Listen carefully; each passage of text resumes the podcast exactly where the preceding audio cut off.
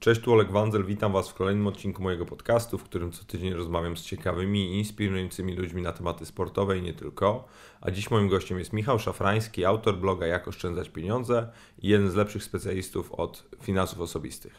Z Michałem poruszyliśmy naprawdę bardzo wiele wątków, ale najdłużej zatrzymaliśmy się na powodach bankructw sportowców, na tym, w jaki sposób oszczędzać, aby zadbać o swoją przyszłość oraz jakie miałby porady dla młodych zawodników wchodzących w swoją karierę sportową. Życzę Wam miłego słuchania.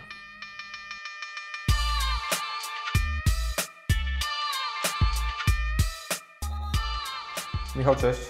Cześć. Fajnie, że... O Jezu, takie Twoje podcastowe intro właśnie mi tutaj zapodałeś. No tak wyszło entuzjastycznie na początek.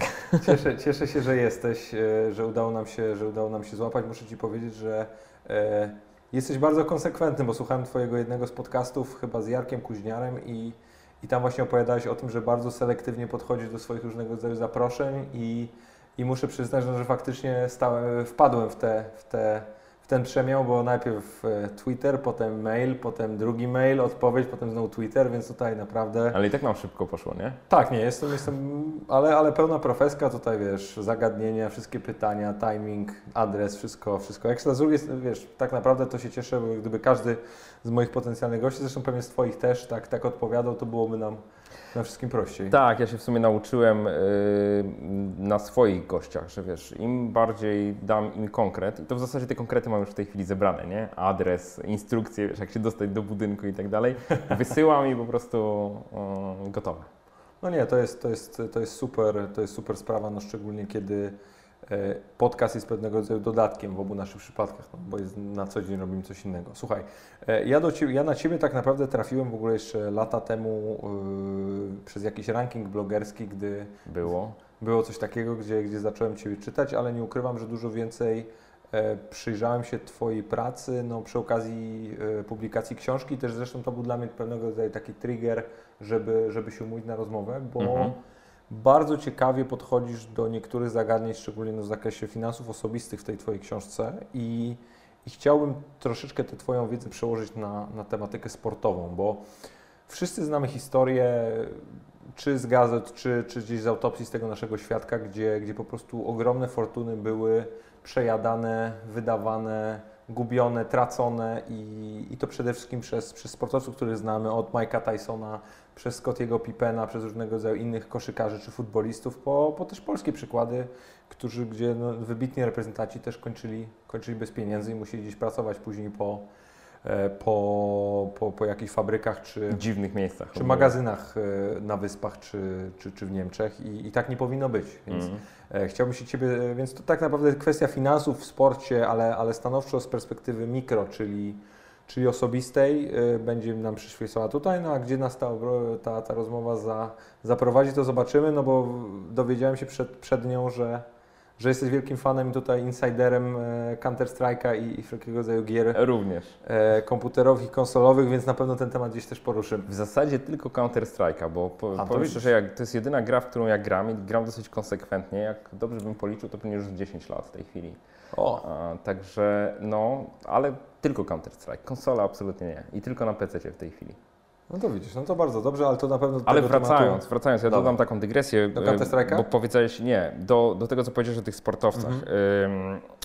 To jest tak, że jak zapraszałeś mnie do podcastu, to też przyjąłem to zaproszenie między innymi dlatego, że sportowcy to jest taki bardzo nietypowy, powiedziałbym, obiekt posiadania pieniędzy, tak? No bo sportowiec po pierwsze ma dosyć duży, znaczy dobrzy sportowcy mają świetne zarobki, to jedno, więc typowe zasady zarządzania budżetem domowym kompletnie się do nich nie stosują.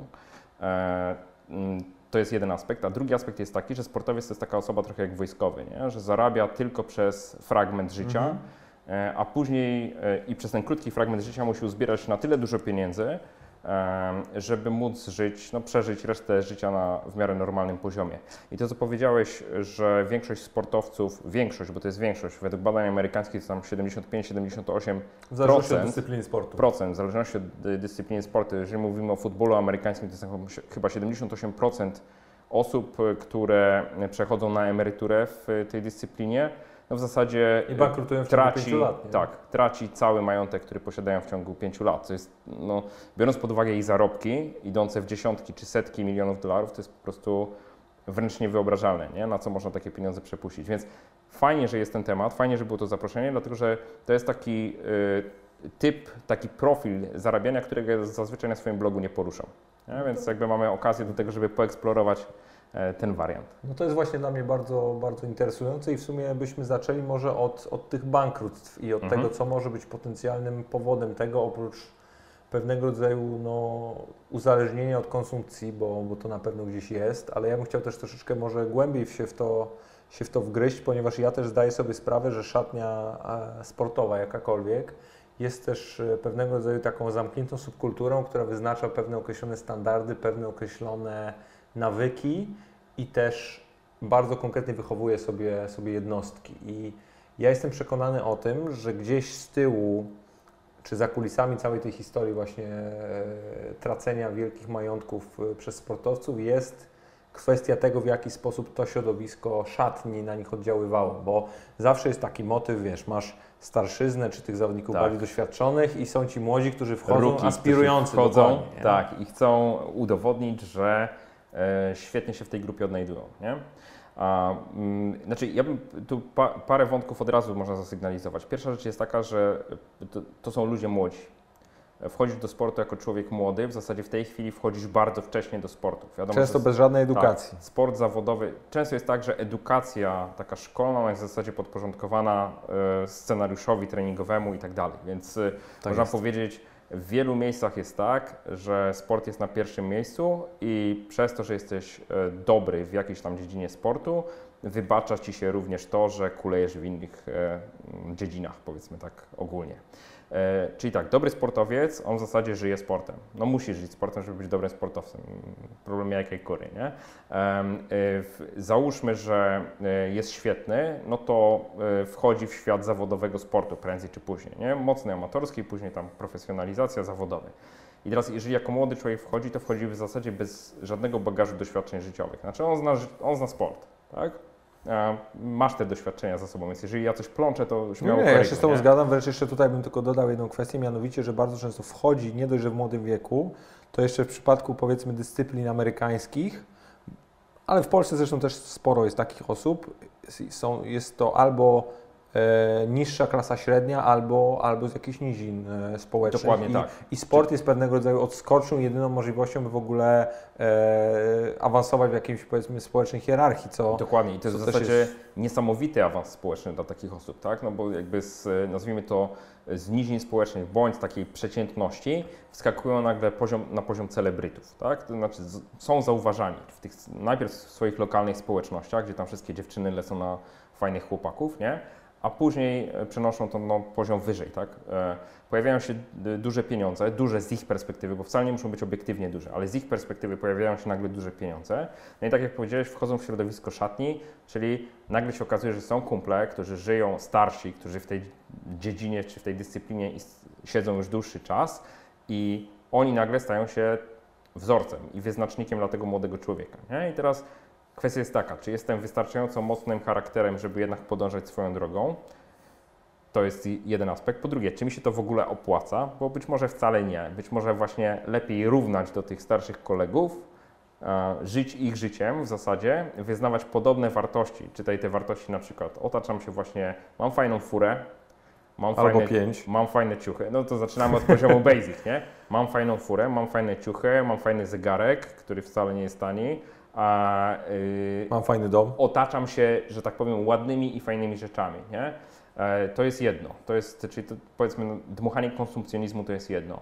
Drugi aspekt to jest to, w jaki sposób te pieniądze są wydawane, nie? Czyli wiedząc, że mam kontrakt w kieszeni na ileś tam być może lat, jestem w stanie bardzo łatwo wydać te pieniądze, których fizycznie jeszcze w kieszeni nie mam, nie? Czyli to, co się dzieje w przypadku takich osób, no to równając do tych starszych kolegów, no okej, mam fajną furę jedną, ale kolega ma 5, tak jak powiedziałeś, nie? Kolega ma 2 domy i tak dalej, więc w związku z tym no to jest taka ciągła gonitwa, żeby wskoczyć na ten sam poziom. Z jednej strony być może czuję się, mówię, słabe jednostki, bo jeżeli jesteś mentalnie słabą jednostką, to czujesz się gorszy, nie? Myślisz, okej, Być może oni są trochę dłużej, ale ja tutaj jestem młody, prężny, daję z siebie 150% normy po prostu. Mi też się należy, tak? Okej, wiem, że mam kontrakt w kieszeni, to dlaczego nie miałbym wydać sporej części tych pieniędzy, tak? Nie biorąc pod uwagę tego, że coś w międzyczasie może pójść nie tak. Oczywiście każdy jest optymistą w młodym wieku, nie? Ale akurat w sporcie zawodowym kontuzje, to zresztą wiesz z autopsji, to się przytrafia, nie? Więc jakby bardzo łatwo jest wydać więcej niż się dotychczas wydało, niż się dotychczas zarobiło, tak? A może się okazać, że tak naprawdę mamy problem, który się pojawia gdzieś tam na horyzoncie, dla którego nie mamy dobrego rozwiązania. No w Twoim przypadku akurat było tak, że musiałeś się pożegnać z piłką nożną. U mnie to w ogóle była też taka sytuacja, że ja stosunkowo wcześnie tę wiadomość powiedzmy dostałem, więc ja po pierwsze jeszcze w ogóle nie doszedłem do jakiegokolwiek etapu finansowego, okay, żebym mógł się specjalnie tutaj zastanawiać nad tym, co z tym zrobić i raczej pokrywało to moje jakieś wstępy, tam podstawowe potrzeby i no oczywiście na fajnym poziomie jakimś, ale też nie było tutaj mowy o... Nie było to nic spektakularnego. Nie, no na pewno po pierwsze nie były to ani takie kwoty, jakie dzisiaj są płacone, ani takie, żeby mi zdążyło zawrócić w głowie. Poza tym ja też jakby mam inny background, mój rodzinny, więc u mnie nigdy tak naprawdę, ze względu na to, że nie było problemu z pieniędzmi, też ja miałem inne do pieniędzy podejście. Dokładnie. Więc ja kompletnie bym powiedział, nie jestem reprezentatywny w tym aspekcie. Można powiedzieć, że miałeś duże szczęście w tym. Ogromne. I dlatego, nie, ogromne w ogóle. Ja jestem takie...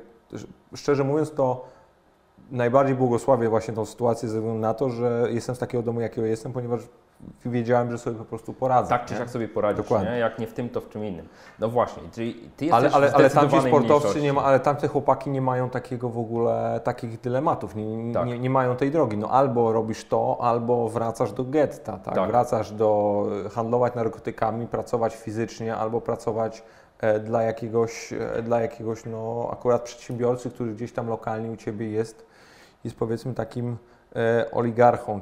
Tak, czy on jest tym rozdającym zatrudnienie. Tak, no przecież jak na przykład czytałem ostatnio taką książkę Rasmusa Ankersena, się nazywa The Goldmine Effect i on opowiadał o historii, jak no, badał rynek brazylijski pod kątem wychowywania piłkarzy.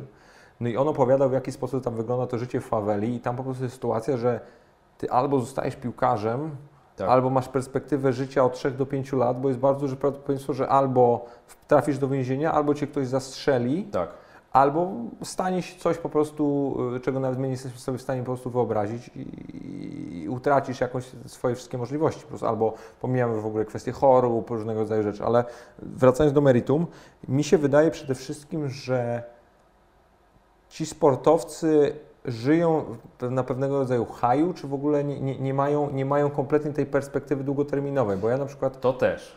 No, ale wejdę Ci jeszcze w słowo. Śmiało. Bo tych jakby przyczyn i wątków jest bardzo dużo tu na samym początku. Powiedzieliśmy, że to jest człowiek młody, który wchodzi bez doświadczenia. To jest jeden aspekt. Wchodzi w środowisko, które działa według... ma pewne nawyki, znaczy promuje pewne nawyki, które niekoniecznie są zdrowe z perspektywy finansowej. Tak? Kolejny aspekt, często jest tak, odnosisz sukces w swojej dziedzinie, natychmiast obok Ciebie pojawiają się osoby, które chcą na tym sukcesie skorzystać. To są zarówno osoby, które są powiedzmy Twoi bliżsi i dalsi znajomi, tak? Znaczy z jednej strony rodzina, z drugiej strony znajomi, tak? Gdzieś czytałem taki artykuł, gdzie sportowiec amerykański przyjechał na pogrzeb swojej babci, która w zasadzie no, żyła sobie spokojnym życiem, zbyt wielu znajomych nie miała, bo z domu nie wychodziła. I jakby lokalna społeczność, wiedząc, że on przyjedzie na ten pogrzeb, no, wiedziała, że ten wnuczek to jest ten znany koszykarz, czy tam, już nie pamiętam, baseballista. Nagle się okazało, że na pogrzebie po prostu masa ludzi, którzy po prostu po całej ceremonii podchodzą i przypominają o swoim istnieniu i tak dalej, bo każdy chce w jakiś sposób na tym skorzystać. Tak? No skoro jest gość, który tutaj do naszej miejscowości przyjechał, jest naszym ziomkiem i zarabia miliony dolarów, to dlaczego nie uszczknąć coś z tego dla siebie, nie? Więc jakby to grono znajomych to jest rzecz, która się pojawia pewnie w życiu każdej dobrze zarabiającej osoby, tak bym powiedział, ale w przypadku sportowców, bardzo wielu sportowców przyznaje się, tych, którzy bankrutują, że te pieniądze rozeszły się również no, w gronie na 30-50 osób, którym tam pomagali funkcjonować jakoś w rzeczywistości, bo tamci sobie radzili dużo, dużo gorzej od takiego sportowca. Więc to też bym podkreślił, że takich znajomych, którzy chcą na tym skorzystać, znajduje się bardzo wielu. W wśród takich osób, wokół takich osób, które dużo zarabiają, tak? No, czyli mamy już 3 punkty. Już mamy 3 punkty. I teraz kolejna rzecz to są te nawyki, o których mówiliśmy. Poza nadmiernym konsumpcjonizmem, to jest też skłonność do hazardu. Tam można utopić dowolne pieniądze. To nie jest tylko hazard związany z wydawaniem pieniędzy w kasynach, czy kartach, czy zakładach typu walki psów, czy cokolwiek innego. To jest również pewien hazard związany ze swobodą dysponowania dużymi kwotami pieniędzy na zasadzie takiej, że teoretycznie inwestuję, teoretycznie ładuję się tutaj w różne biznesy, które powinny mi korzyści przynieść, ale jest to na zasadzie takiej, że to jest w zasadzie tak, jakbym pieniądze wrzucał do kasyna, tak? Może się uda, może się nie uda. Nie, jakby te osoby nie mają kompetencji do tego, żeby dokonywać rzetelnej analizy biznesów, w które inwestują, i bardzo wielu sportowców potraciło w ten sposób pieniądze. Bo z jednej strony mamy sportowców takich jak Floyd Mayweather, który zrozumiał, jak funkcjonuje boks i wie, w których miejscach jakie pieniądze się zarabia. Nie dość, że jest bokserem, to jest promotorem, to jest organizatorem gal, zarabia na popcornie, zarabia na programach telewizji, na wszystkim, tak? Bo doskonale rozumie ten biznes, to też jest istotne. On jako uczestnik tej dyscypliny sportu poznał ją od podszewki, czyli doskonale ją rozumie. I to jest coś, co go odróżnia od tych, którzy na przykład inwestują w biznes typu lokalne restauracje. Tak? Sportowiec, który lubi chodzić do restauracji i lubi jeść, uważa, że w zasadzie to jest kompetencja wystarczająca do tego, żeby taką sieć restauracji prowadzić, nie? Czy masa sportowców w Stanach na przykład inwestuje w salony samochodowe, no bo lubią samochody, tak? Więc... I akurat ich najlepszy przyjaciel się na nich zna, więc trzeba tutaj o niego zadbać. No i tutaj mamy połączenie tych wszystkich elementów, nie? Skoro mam znajomego, który teoretycznie w tym biznesie siedzi, to... pozwolę mu wyciągnąć trochę pieniędzy ode mnie na to. Ja z kolei na chwilę teraz wrócę jeszcze do Mayweathera, bo on z jednej strony jest idealnym przykładem właśnie zrozumienia swojej branży i pewnego rodzaju maksymalizacji w ogóle przychodu, ale z drugiej strony on też jest kwintesencją konsumpcji. Przecież tak. Ja ostatnio, nie wiem, czy trafiłem albo na jakiś artykuł, albo jakieś takie krótkie wideo, takie, które pożera nam dzień po prostu, i to jest jeden z powodów, dlaczego obaj, zakładam, usunęliśmy aplikację Facebooka z naszych telefonów. I to wideo pokazywało, że on ma 2 floty samochodów, jedne czarne, drugie białe, jedne w Los Angeles, drugie w Las Vegas. Nigdy nie nosi drugi raz tej samej pary butów i zostawia je po prostu za sobą w hotelach bądź w miejscach, w których akurat stacjonuje, żeby czy tam osoby sprzątające, czy jakieś pracujące mogły sobie je wziąć, ale jest to gdzieś tam z perspektywy, powiedzmy, finansowej, po prostu wyrzucone pieniądze. I on takich historii ma X, kupuje sobie 50 torbę Hermes w danym miesiącu. I on przy całych tych ogromnych milionach, miliardach dolarów, które zarabia, to obok tego ma też setki milionów, które wydaje. Nie? Dokładnie tak. I teraz ja wrócę do niego, bo to też jest ciekawe. Znaczy, widzimy, że on nie skończył swojej kariery sportowej. To znaczy miał niedawno walkę, w zeszłym roku miał walkę, czy 2 lata temu miał walkę? Nie, w 17, z McGregorem. Dokładnie tak. Dokładnie. Mieli walkę, która pozwoliła obydwu zarobić niesamowite pieniądze, nie oszukujmy się.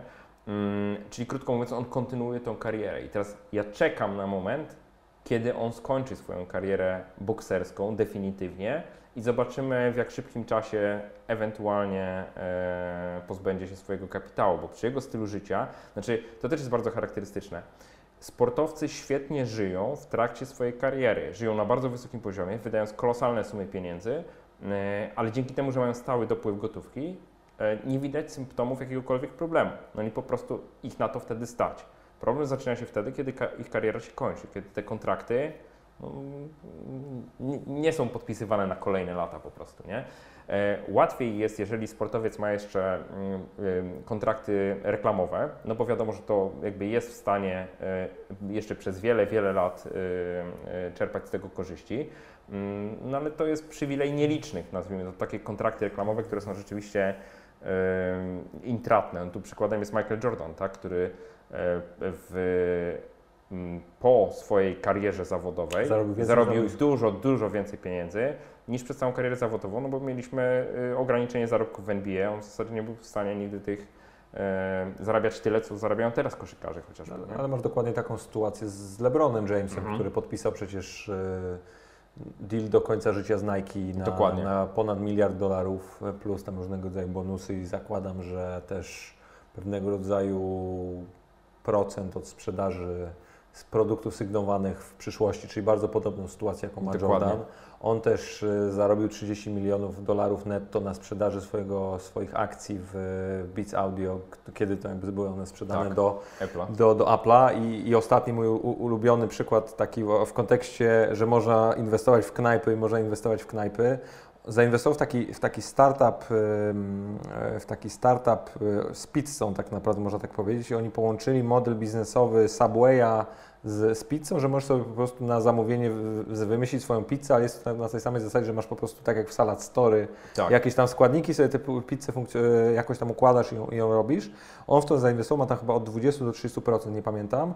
I oni w 2012 roku mieli 2 lokale, w 2016 mieli już 200, 185 milionów przychodów i planują mieć $1,2 miliarda przychodów do 2020 roku. Ale widzisz, to jest taka można szybko policzyć. Prawdopodobnie ma dobrych doradców, bo to też dojdziemy do tego, tak? Bo to też jest bardzo ważna rzecz. Tak. Prawdopodobnie ma dobrych doradców, którzy pomagają mu ogarniać tego typu biznesy, i wydaje mi się, że on akurat ma bardzo dobre zrozumienie biznesów jako takich. Bo to też jest tak, że niektórzy sportowcy doskonale ogarniają tą rzeczywistość. Też potrafią otoczyć się takimi osobami, które pomagają im nie przepuszczać tych pieniędzy po prostu między palcami, tylko zapędzać je do ciężkiej pracy. Wracając, bo tu przypadkowości przy LeBronie absolutnie nie ma. Zresztą też to jest bardzo ciekawe, akurat w kontekście tego, on zerwał 4-letnią umowę z McDonald's na rzecz tego, żeby zainwestować w ten biznes, więc to jest 100% przemyślane. Więc tu widać, że jakby gdzieś ta długoterminowość jest zachowana. Dokładnie tak, dokładnie tak. No i teraz ja dodam jeszcze do tematu LeBrona, że to rzeczywiście trzeba być gościem, który bardzo dobrze ogarnia, żeby sobie taki kontrakt dożywotni z Nike'em wynegocjować. Nie? To nie jest coś typowego. Raczej nietypowe. No też w ogóle jak trzeba abstrakcyjnie tak naprawdę myśleć o tym, jak ty będziesz kreował swoją osobę, jak będziesz miał lat tam 60 czy 50 parę. Tak. No bo dzisiaj widzimy Jordana, który wciąż jest bardzo, bym powiedział, adekwatną postacią w tym biznesie i wciąż gdzieś tam ludzie do niego i aspirują, i on jest wciąż, tak jak powiedziałem, no bardzo wokalną osobą, nie? W tym środowisku. I teraz wracając do kolejnych powodów. Tak. Myślę, że najpierw wylistujemy sobie te wszystkie powody, a później zastanowimy się, jak sobie można jakby z tymi symptomami problemów radzić. Mamy 4. Tak, mamy 4. Kolejny to jest partner życiowy. I to tak bym powiedział. W przypadku osób, które dużo zarabiają, i powiem tak, to może być temat, który jest dosyć trudny do zaakceptowania, to co ja powiem w tej chwili dla wielu osób, bo mamy masę przykładów spektakularnych rozwodów w przypadku sportowców. Raczej jest to typowe, znaczy, że to się prędzej czy później przytrafia. I częściej słyszymy o tym, że to były takie rozwody z hukiem, tak, niż to, że sportowiec nadal wiedzie świetne życie z tą samą kobietą, którą poznał 20-30 lat temu. Nie? Więc tam takie sytuacje się przytrafiają. I teraz wielu sportowców to są takie osoby, które, znowu tutaj należałoby rozróżnić dwie sytuacje. Kiedy partnerka pojawia się w życiu sportowca, kiedy jeszcze nie zarabia dużych pieniędzy, i kiedy partnerka pojawia się w życiu sportowca, kiedy sportowiec zarabia już duże pieniądze. Nie? Szczególnie w tej drugiej sytuacji doradzałbym dużą ostrożność i nie ma nic złego w tym, że zostanie podpisana umowa przedmałżeńska, że zostanie podpisana intercyza, tak, która reguluje to, co się wydarzy w takim najczarniejszym scenariuszu. Z góry zakładamy, że na przykład partner czy partnerka, to może być sportowiec czy w sensie mężczyzna lub kobieta, no wszystko jedno, zależy to od konfiguracji, ale generalnie określamy zasady, według których zostanie podzielony majątek w przypadku, kiedy jedna z osób wypracowywała istotnie więcej, przynosiła dużo więcej zarobków niż druga osoba, nie? Jakkolwiek źle by to nie brzmiało, to w takich sytuacjach lepiej mieć ten plan z góry określony, żeby nie doprowadzać do sytuacji, w której dochodzi do rozstania czy rozwodu w momencie, w którym sportowiec kończy już karierę i partner, który przez całe życie w zasadzie konsumował, czyli korzystał z tych przywilejów związanych z wysokimi zarobkami tego sportowca, rozstaje się z nim, jednocześnie dzieląc majątek po połowie, tak jak to zazwyczaj bywa, bądź rozstając się w wielkim konflikcie i zastanawiając się, co powinno być w jaki sposób podzielone. Tak? To jest jeden aspekt. Drugi aspekt to są dzieci. I wielu sportowców akurat ma taki problem, że po zakończeniu kariery bankrutują ze względu na to, że płacą olbrzymie alimenty. Alimenty, których wysokość często jest określana w oparciu o ich bieżące zarobki, na przykład za czasów kariery sportowej, tak? I oni nie są w stanie udźwignąć ciężaru tych alimentów, które mogą iść w kolosalne kwoty, bo to były na przykład kwoty określone proporcjonalnie do wysokości ich zarobków w trakcie kariery. Po zakończeniu kariery okazuje się, że nie są w stanie tych kwoty jakkolwiek udźwignąć, tak? No bo już przychodów bieżących nie mają, mogą tylko spłacać te alimenty z oszczędności. Więc to są bardzo trudne sytuacje, w sensie trudne do mądrego i rozsądnego poukładania, dlatego że zawsze, kiedy w tle pojawiają się pieniądze, to pojawia się też pytanie, to czy ty mnie naprawdę kochasz, czy nie, tak? Czy ty jesteś ze mną dla pieniędzy, czy nie, albo skoro chcesz, żebyśmy uregulowali naszą sytuację jeszcze przed ślubem na przykład, no to znaczy, czy ty mi ufasz, tak, to znaczy, że spodziewasz się, że prędzej czy później się rozstaniemy, tak? Więc jakby to jest trudny temat i to jest zawsze trudny temat i tu nie ma jednego dobrego rozwiązania. Trzeba, ale jednak uczulam, znaczy w sensie, jeżeli ktoś jest dzisiaj młodym sportowcem i wchodzi w związek, to musi przemyśleć tą sytuację, co by było, jeżeli ten coś miałoby w życiu nie pójść, nie?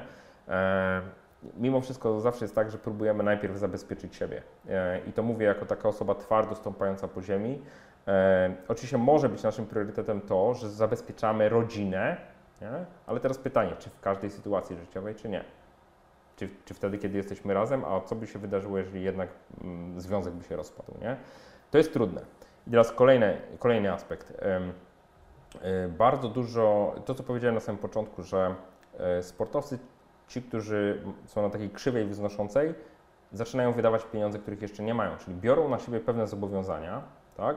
Na przykład, no przykład prosty, kupuję sobie to Lamborghini, tak? I mam jakąś konkretną ratę leasingową co miesiąc, nie? Później kupuję sobie drugie auto, mam drugą konkretną ratę, trzecie, czwarte, piąte. Dopóki,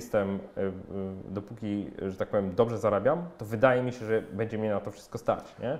Wiesz, że już mówisz tutaj o bardziej zaawansowanych sportowcach, którzy jeszcze mówią, którzy wiedzą sobie, jak działa leasing, bo ja znam jakby bardzo wiele osób, którzy po prostu szedłeś i kupowali rzeczy za gotówkę, co już w ogóle w dzisiejszych czasach jest... No... Za gotówkę albo za szybko udzielone, rozumiem... Albo za, że tak powiem, to gotówkę mam na myśli po prostu, że akurat wziąłeś albo no dokładnie, albo wziąłeś, po prostu pożyczyłeś pieniądze od kolegi z szatni, który akurat dostał wczoraj wypłatę i zarabia 10 razy więcej od ciebie, no. A jako, że, i to się też znowu wiąże z tym punktem poprzednim, czyli tak. wpływem środowiska, ale no, dochodzi do sytuacji, w której też no, za chwilę chcesz mieć szybką furę, fajny zegarek, fajne ciuchy, tak jak powiedziałeś, fajny dom, najlepiej jeszcze drugi dom. I też chcesz no, latać na wakacje, robić różnego rodzaju rzeczy i nagle... Później się okazuje, że kolega ma dom w Hiszpanii, ty też chcesz mieć dom w Hiszpanii. A, bo w ogóle ma doradcę, który jak się okazało ma jeden kolejny, który możesz kupić obok, więc mówi, to w ogóle przyleci specjalnie do ciebie i ci go sprzeda. Tak. No więc powiem ci, leasing to jest naprawdę już krok wyrafinowana dalej. Sprawa. Dobrze, to okej, to nie mówmy o leasingu, na razie powiedzmy, że kupuję za gotówkę, na przykład pożyczoną od znajomych na wysoki procent, bo tak może być, albo może pożyczać nie wiedząc jeszcze jaki procent będzie miał do zapłacenia, bo wydaje mi się, że kolega taką przysługę mu robi, nie? Albo korzystając z kredytów konsumpcyjnych, banki bardzo chętnie mu udzielą pożyczek w dowolnej wysokości. Dlaczego? Dlatego, że no, jest potencjał na ściągnięcie, tak? Ma wysoką płynność. Dokładnie tak. I to powoduje, że te koszty stałe ale sportowców generalnie, one potrafią dramatycznie rosnąć. Gdzieś czytałem też przykład, kto to był, już nie pamiętam. Nie Magic Johnson, ale jakiś koszykarz, który miał, bo Magic Johnson akurat sobie radzi, ale jakiś koszykarz, który płacił co miesiąc kilkanaście tysięcy dolarów za pielęgnację ogrodów. tak? I to są, wiesz, to są teoretycznie, gdy oni super zarabiają, to wszystko może się wydawać uzasadnione, nie? No to jest tylko fragment tam, powiedzmy takie koszty tutaj, powiedzmy no jakieś tam 3% moich zarobków, czy nawet mniej, nie? Ale w momencie, kiedy przestają zarabiać, te kwoty sumują się na przykład do kosztów stałych typu 80, 90, 100 tysięcy dolarów miesięcznie, więc nawet jak masz kapitał typu tam kilkadziesiąt milionów na koncie, no to jednak on szybko znika, tak? To jest w tempie parę baniek rocznie można spokojnie to wydawać. Więc to jest również taki problem, którego sportowcy, myślę, dobrze zarabiający nie zauważają. Kolejna rzecz, mówiliśmy już o inwestycjach w biznesy, ale ja bym jeszcze zwrócił, powiedzmy, trafionych i nietrafionych, ale ja bym zwrócił uwagę na jeszcze jeden aspekt, że często koło takich świetnie zarabiających sportowców zaczynają się kręcić osoby związane z branżą finansową, które próbują im doradzać albo wręcz wziąć ich majątek, ich aktywa w zarządzanie. Tak. I tu jest niesamowicie duże pole do nadużyć. To jest coś takiego, że sportowiec, który jest sportowcem aktywnym, mówi, znaczy zdroworozsądkowo do tego podchodzi, ja nie muszę się znać na zarządzaniu pieniędzmi, ja jestem od zarabiania pieniędzy, ja się poświęcam mojej dyscyplinie sportu, niech ktoś się tym zajmie za mnie, tak? Problem polega na tym, że rzeczywiście takich doradców, którzy wezmą kolosalne, po pierwsze poczynią nietrafione inwestycje, niedostosowane kompletnie do celów i profilu tej osoby, to jest jedna rzecz. Druga rzecz, będą pobierały niesamowite prowizje za to, że w ogóle zarządzają tymi aktywami, czy też będą dokonywały głupich zakupów w imieniu takiego sportowca, bo najczęściej jest tak, że nie wiem jak jest w Polsce, to możesz Ty powiedzieć, ale za granicą, jak się śledzi te przykłady bankructw, tam to jest dużo bardziej publiczne niż w Polsce, mi się wydaje, nie? Więc tam w przypadku upadłości, zresztą w Polsce jest tak samo, jeżeli przechodzisz przez upadłość konsumencką, to ty w zasadzie musisz upublicznić swoją sytuację. Ja nie mówię, że musisz publicznie całemu światu pokazać, ale sąd dobrze wie, jak twoja sytuacja wygląda.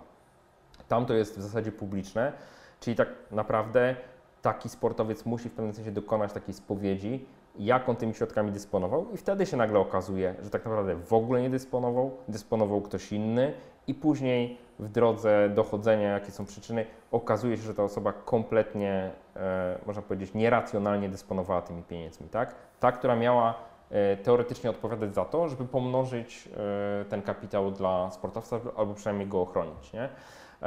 Nie wiem, jak to w Polsce wygląda w tej chwili. Wiesz co, w Polsce jest taka sytuacja, że po pierwsze troszeczkę wciąż mimo wszystko kwoty są mniejsze, tak. A gdy są ci topowi sportowcy, to mimo wszystko bardzo często mają też doradców zagranicznych albo po prostu inwestują w fundusze, które inwestują ogólnie globalnie, czy no mają, tak jak powiedziałem, doradców zagranicznych. Ale bardzo często Polacy czy polscy sportowcy przede wszystkim inwestują w ziemię albo w nieruchomości, co jest, już pomijam kwestię czysto inwestycyjną, czy to jest optymalne z ich perspektywy, to jest dla nich, jest jakieś takie utarte stanowisko, że to jest bezpieczne, to jest proste, to tego, na tym nie da się stracić. Okej, ale coś, jak samo wiesz, natura inwestycji nie polega na tym, że zawsze możesz stracić, nie? Tak, ale to są inwestycje na przykład w zakup w celu wynajmu i zarabiania na wynajmie, czy to są raczej takie inwestycje typu kupuję lokale, które liczę na to, że zyskają na wartości? Kiedyś były to przede wszystkim mieszkania na wynajem. I na przykład znam jednego byłego piłkarza, który na przykład swego czasu na warszawskim Ursynowie kupił takich mieszkań 20 i w ogóle był to jeden z lepszych, jak się okazało, lepszych inwestycji, bo wtedy faktycznie nie dość, że kupił ich 20, to jeszcze potem połowę wynajmował swoim kolegom z drużyny, więc było to bardzo zabawne. I to był akurat przykład dobrego takiego, powiedzmy, pewnej obrotności, ale teraz powiedzmy im dalej w las, tym ci piłkarzy czy sportowcy, ale przede wszystkim piłkarze, bo oni dysponują największym kapitałem. No, nie chcę powiedzieć oczywiście tutaj w mocnym cudzysłowie, staje się też dużo bardziej tutaj sophisticated, jeżeli chodzi o inwestowanie, więc teraz też inwestują w różne... O, brawo, dziękuję za słowo. I stali się, wiesz, teraz zaczęli inwestować w ziemię pod deweloperkę, zaczęli inwestować w budynki biurowe, czy w ogóle w jakieś hale magazynowe, czy różnego rodzaju rzeczy, nie mają o tym pojęcia, nie mają tego, kto jest w ogóle odbiorcą. To jest właśnie to, bo ktoś powiedział, wiesz, jest ziemia na Mazurach, super, świetna, pod jakieś kurorty, kurczę, tutaj, a tam w ogóle to to teraz się zaczyna, wiesz, tam buduje się jakaś fabryka i ta fabryka na pewno będzie potrzebowała za chwilę tam drogę wybudować, więc ta ziemia musi wzrosnąć na wartości i oni będą musieli ją od Ciebie kupić, tak. Ale w ogóle nie czytają żadnych planów zagospodarowań, różnego rodzaju innych dokumentów i po prostu pakują pieniądze w coś, czego kompletnie nie rozumieją. I to jest, znowu dochodzimy do sedna, nie? Czyli te zdrowe zasady finansów osobistych i zdrowe zasady inwestowania. No przede wszystkim inwestować powinniśmy w to, na czym się znamy. Jeżeli się na czymś nie znamy, to powinniśmy się poznać. Albo mieć kontakt z kimś, kto się zna, do kogo mamy 100% zaufanie. I z tym jest problem. Akurat w przypadku dużych pieniędzy z tym jest problem. Czyli krótko mówiąc, tak czy siak musimy się poznać. To jest taka praca domowa, którą my musimy odrobić. Czyli rozumieć to, co nawet robi nasz doradca, chociażby po to, żeby móc zweryfikować, czy on wykonuje swoją robotę rzetelnie, czy nie. Tak? Błędem i takim błędem totalnym, ja uważam, że to jest całkowity błąd, 100% zaufanie osobie z zewnątrz. Chociażby dlatego, że ta osoba w żaden sposób nie jest nami, czytaj, nie zachowuje się w zupełnie inny sposób, niż my byśmy się zachowywali, tak? Nawet jeżeli próbuje nas poznać, taki doradca i tak dalej, należy się wykazywać dużą ostrożnością, tak? Teraz wracając, ja bym jeszcze jeden aspekt poruszył. W zasadzie myślę, że wyczerpaliśmy te powody, których... jeszcze jest wystawny styl życia. No to z tym luksusem bym powiązał. Tak, zgadzam się, ale wiesz, tak. mimo wszystko no jest taki bardzo konkretny segment konsumpcji, oprócz wiesz, jedzenia w hoteli, mieszkań, domów, ciuchów i tak dalej, no są imprezy, kobiety, alkohol, tak, narkotyki, tak. Różnego rodzaju rzeczy, tak. Które według mnie są kompletnie innym segmentem, bo tak. Bo to jest bardzo często coś, od czego człowiek się uzależnia długoterminowo i to cię później grzebie. Tak, to bo myślisz prawda. Sobie, że możesz sobie pójść na imprezę i wydawać tak, jak kiedyś wydawałeś. Tak. Tak. Nie do końca tak jest. Ale to się gdzieś z hazardem łączy. Wiąże się to z tymi złymi nawykami, które gdzieś tam się pojawiają po drodze i ich jest cała masa. Znaczy to pewnie byśmy nie wymienili wszystkich, ale generalnie wiemy o co chodzi, nie? Więc ja myślę, że jeżeli chodzi o te podstawowe takie powody, dla których sportowcy przepuszczają duże kwoty pieniędzy, to w zasadzie wymieniliśmy. I teraz pytanie, no jak sobie z tym radzić, nie? Czyli jak, znowu, co to jest to zdrowe zarządzanie pieniędzmi, tak? Jak powinniśmy się zachowywać, żeby rzeczywiście nie przepuszczać tej kasy w takim stopniu, w jakim ci bankrutujący przepuszczają? No to tutaj trudność polega na tym w przypadku sportowców, że rzeczywiście takie podstawowe zasady, to co powiedziałem na początku, podstawowe zasady finansów osobistych się nie sprawdzają ze względu na to, że te kwoty zarobków są kolosalne. Ja bym mimo wszystko spróbował przyjąć coś takiego jak minimalny czy optymalny dla nas poziom kosztów, które my musimy ponosić jako sportowcy. Tak? Czyli na przykład wiemy, że nasze typowe koszty życia to jest, załóżmy, 10-15 tysięcy złotych miesięcznie. Ja mówię w tej chwili z perspektywy osoby, która dużo zarabia, powiedzmy. Nawet jeżeli to będzie 30, tak? Ale jakby określmy sobie ten poziom, który jest dla nas takim poziomem optimum, ale jednocześnie bez przegięć, tak? I uznajmy, że takim budżetem jesteśmy w ciągu miesiąca w stanie dysponować, po to, żeby spełniać swoje zachcianki z jednej strony, prowadzić pewien styl życia, który jest zbliżony, nazwijmy to, do kolegów być może. Albo do jakichś naszych aspiracji. Tak, ale nie przepala wszystkich naszych pieniędzy, nie? Więc gdybym ja na przykład dysponował zarobkami typu 200 tysięcy, czy 300, czy 400 tysięcy złotych miesięcznie, to nadal starałbym się uznawać, że mam pewien minimalny poziom, załóżmy 30 tysięcy złotych, niech to będzie w ten sposób. A cała reszta to jest kapitał, który odkładam, tak? Po prostu odkładam. Za chwilę powiemy, co z tym kapitałem można robić, nie? I teraz, jeżeli założymy, że dopóki jestem sportowcem, to są koszty na poziomie, załóżmy, 30 tysięcy złotych miesięcznie, ale na przykład, kiedy moja kariera się skończy, nadal chciałbym utrzymać ten poziom, tak? Żeby moje życie się znacząco nie różniło, tak? No to trzeba uświadomić sobie, że tak naprawdę musimy odłożyć wystarczająco dużo pieniędzy, żebyśmy do końca życia, od zakończenia kariery sportowej mogli te 30 tysięcy złotych miesięcznie wydawać, nie? No to co w polskich warunkach jest bardzo dużą kwotą, nie? Dobra, to pytanie, czy możemy się pobawić trochę matematyki? Pobawimy się. Bo jesteśmy w sytuacji takiej, zarabiamy 200 tysięcy złotych miesięcznie, tak. Mamy koszty na poziomie 30 tysięcy złotych miesięcznie, mamy 25 lat. Tak. Optymistycznie I to już na potrzeby tylko i wyłącznie równania, powiedzmy, zarabiamy jeszcze przez najbliższe 15 lat na podobnym poziomie. Dobra, czyli 25 lat do 40 zarabiamy na podobnym poziomie. Tak, czyli zarabiamy 2,4 miliona rocznie. Dobrze, to zrobimy sobie taki rachunek. To, co w ogóle doradzam w mojej książce Finansowy Ninja, to jest wyznaczyć swoją datę śmierci. Mówię zupełnie poważnie. Czyli zastanowić się, kiedy my zejdziemy z tego świata, bo to nam powie, ile tak naprawdę pieniędzy potrzebujemy na ten okres, kiedy nie będziemy zarabiać. Nie? I teraz liczymy od końca, czyli najpierw spróbujemy... I załóżmy, że są to kwoty netto już, takie po prowadzeniu wszelkiego rodzaju całkowicie podatków. Patrzymy na kwoty netto w tej chwili. Ja będę dokonywał pewnego uproszczenia w tych kalkulacjach. Wziąłem w tej chwili telefon komórkowy do ręki, bo tu mam kalkulator finansowy. I szybciutko sobie różne rzeczy policzymy. Załóżmy, że ten poziom życia chcemy utrzymać, czyli te 30 000 złotych chcemy wydawać również po zakończeniu kariery zawodowej, tak? Tak. Dobra, czyli ile lat będziemy żyli? Ile lat chcemy żyć? Do 90? Do 90. Czyli mamy 90 minus 45, bo w wieku 40, nie, minus 40. Bo 50 lat. Tak, dokładnie, mamy 50 lat. Ale jeszcze będziemy zarabiać przez 15. Ale to za chwilę dojdziemy do tych zarobków, tak? Bo najpierw spróbujmy zobaczyć, jaką kwotę w ogóle musimy odłożyć, nazwijmy to na nieoprocentowanym koncie, a później dodamy sobie oprocentowanie, żeby móc wydawać 30 000 złotych do końca życia co miesiąc, ok? 30 000 złotych wpisuję, podstawiam jako PMT dla tych osób, które będą chciały na kalkulatorze finansowym to robić. Zostaje nam 50 lat życia, czyli to jest inaczej 600 miesięcy. I teraz, gdybyśmy mieli te pieniądze na kompletnie nieoprocentowanym rachunku, to musielibyśmy mieć 18 milionów złotych, żeby przez 50 lat wypłacać sobie 30 000 złotych. Ale załóżmy, że mamy na oprocentowanym rachunku najpierw. Załóżmy, że kupujemy obligacje. Obligacje, załóżmy, że średnio dają nam 2% powyżej inflacji. Tak? Czyli bardzo bezpieczna forma lokowania, można powiedzieć, lokaty bankowe też są taką formą lokowania, przy czym na lokatach oczywiście kwota nam, oprocentowanie, będzie nam trudno złapać tak wysokie oprocentowanie, bo mówimy o oprocentowaniu powyżej inflacji, nie? Tak, żeby średnia inflacja, powiedzmy... Ja na razie liczę bez inflacji, bo zakładam, że te 2% zarabiamy na naszej inwestycji powyżej inflacji, tak? Czyli krótko mówiąc, dzisiejsze 30 000 złotych będzie się równało 30 000 złotych po tych 50 latach, tak? Dlaczego? Dlatego, że tak czy siak inflacja, zakładamy, że tutaj jest uwzględniona, tak? Czyli my zarabiamy 2% powyżej inflacji. To wtedy się okazuje, że tak naprawdę musimy posiadać tych pieniędzy 11 milionów złotych, czyli z 18 nam spadło do 11 milionów złotych, nie?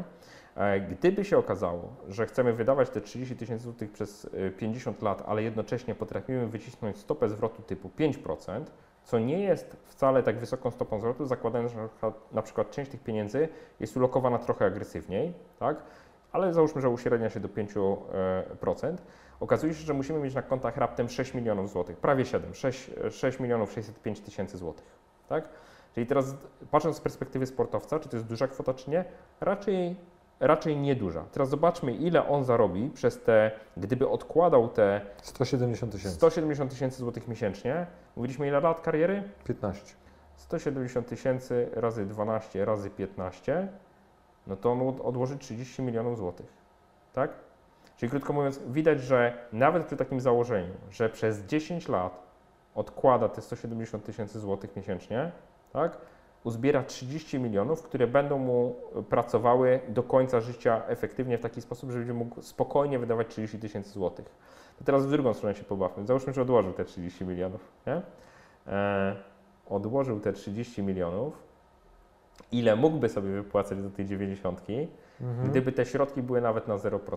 Tak? Czyli gdyby tylko tą kwotę spalał, podbierając z niej po 30 000 złotych miesięcznie, wychodzi mi tutaj, że wystarczyłoby mu na 85 lat. Nie? Czyli znowu patrzymy, sportowiec zarabia 200 000 złotych, potrafi żyć za 30, odkłada 170, zaledwie przez 10 lat, widać, że spokojnie się to spina. Czyli krótko mówiąc, wcale nie musi wykonywać jakichś bardzo zaawansowanych tutaj, szukać bardzo wyszukanych form inwestowania, żeby spokojnie przeżyć z tego, co udało mu się odłożyć na bieżąco w ciągu raptem 10 lat kariery zawodowej, tak? 15 lat, przepraszam, mówiliśmy o 15 latach. Tak. No. No, ale nawet jakbyśmy, ale to też pokazuje, że nawet jakbyśmy przyjęli dużo bardziej, bym powiedział, konsumpcyjny... Wybujały, tak, styl życia. No, szybko możemy to przeliczyć. Wybujały oczywiście zawsze jest relatywny, tak, ale przy założeniu nawet, że połowę tej swojej pensji przepala, no to i tak dochodzimy do sytuacji, w której odchylenie będzie się rzucić gdzieś o 30%. Może zaraz 25. Zobaczymy. To zobaczmy to. Mamy 100 tysięcy złotych miesięcznie odkładane, tak? Razy 12, razy 15 lat to jest 18 milionów złotych odłoży. No to się dokładnie bilansuje z poprzednią kwotą nieoprocentowaną. A później wydaje nie 100 tysięcy złotych miesięcznie, tylko nadal 30, tak? Nie.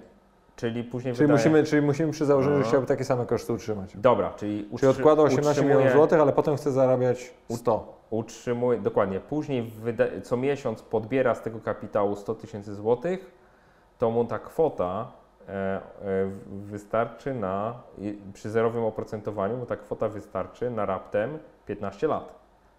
Ale gdyby miał stopę zwrotu 5%, to mu ta kwota wystarczy na 27 lat. Czyli widzisz, tak różowo nie jest, dlatego że te koszty stałe, jeżeli rosną miesięczne, to dużo szybciej palimy ten kapitał. Czyli 18 milionów złotych on spali w 28 lat przy 5% stopie zwrotu z inwestycji, tak?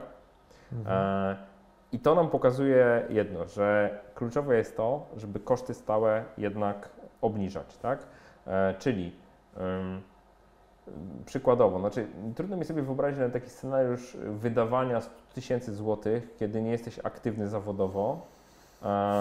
No chyba, że chcesz rzeczywiście latać samolotami non-stop, nie? I kupować sobie tam co 3 miesiące nowy samolot. No, to już naprawdę mówimy o abstrakcyjnych scenariuszach, chyba że masz, wiesz, jeszcze 5 dzieci i utrzymujesz wszystkich członków rodziny. No. Tak, no ale to też jest ciężko.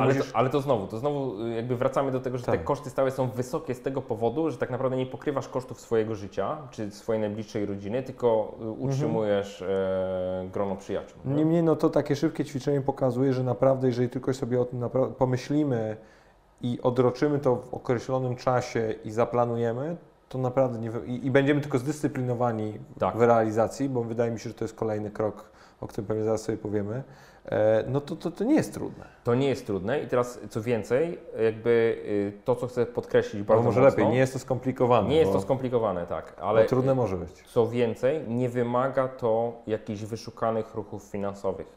I to jest też coś, co chciałbym podkreślić, że bardzo często, jak ogólnie to nie dotyczy tylko sportowców, tylko jak zaczynamy dysponować dużymi pieniędzmi, to doprowadzamy się do takiej sytuacji, że kasa nas zaczyna parzyć. Znaczy, że to, że ona gdzieś tam jest i się nudzi, w sensie nic nie robi, no to uznajemy, że to jest źle, to jest zła sytuacja, tak? Że pieniądze leżące na przykład w banku na lokatach to nie jest bezpieczne, nie? To lepiej kupić jakieś nieruchomości.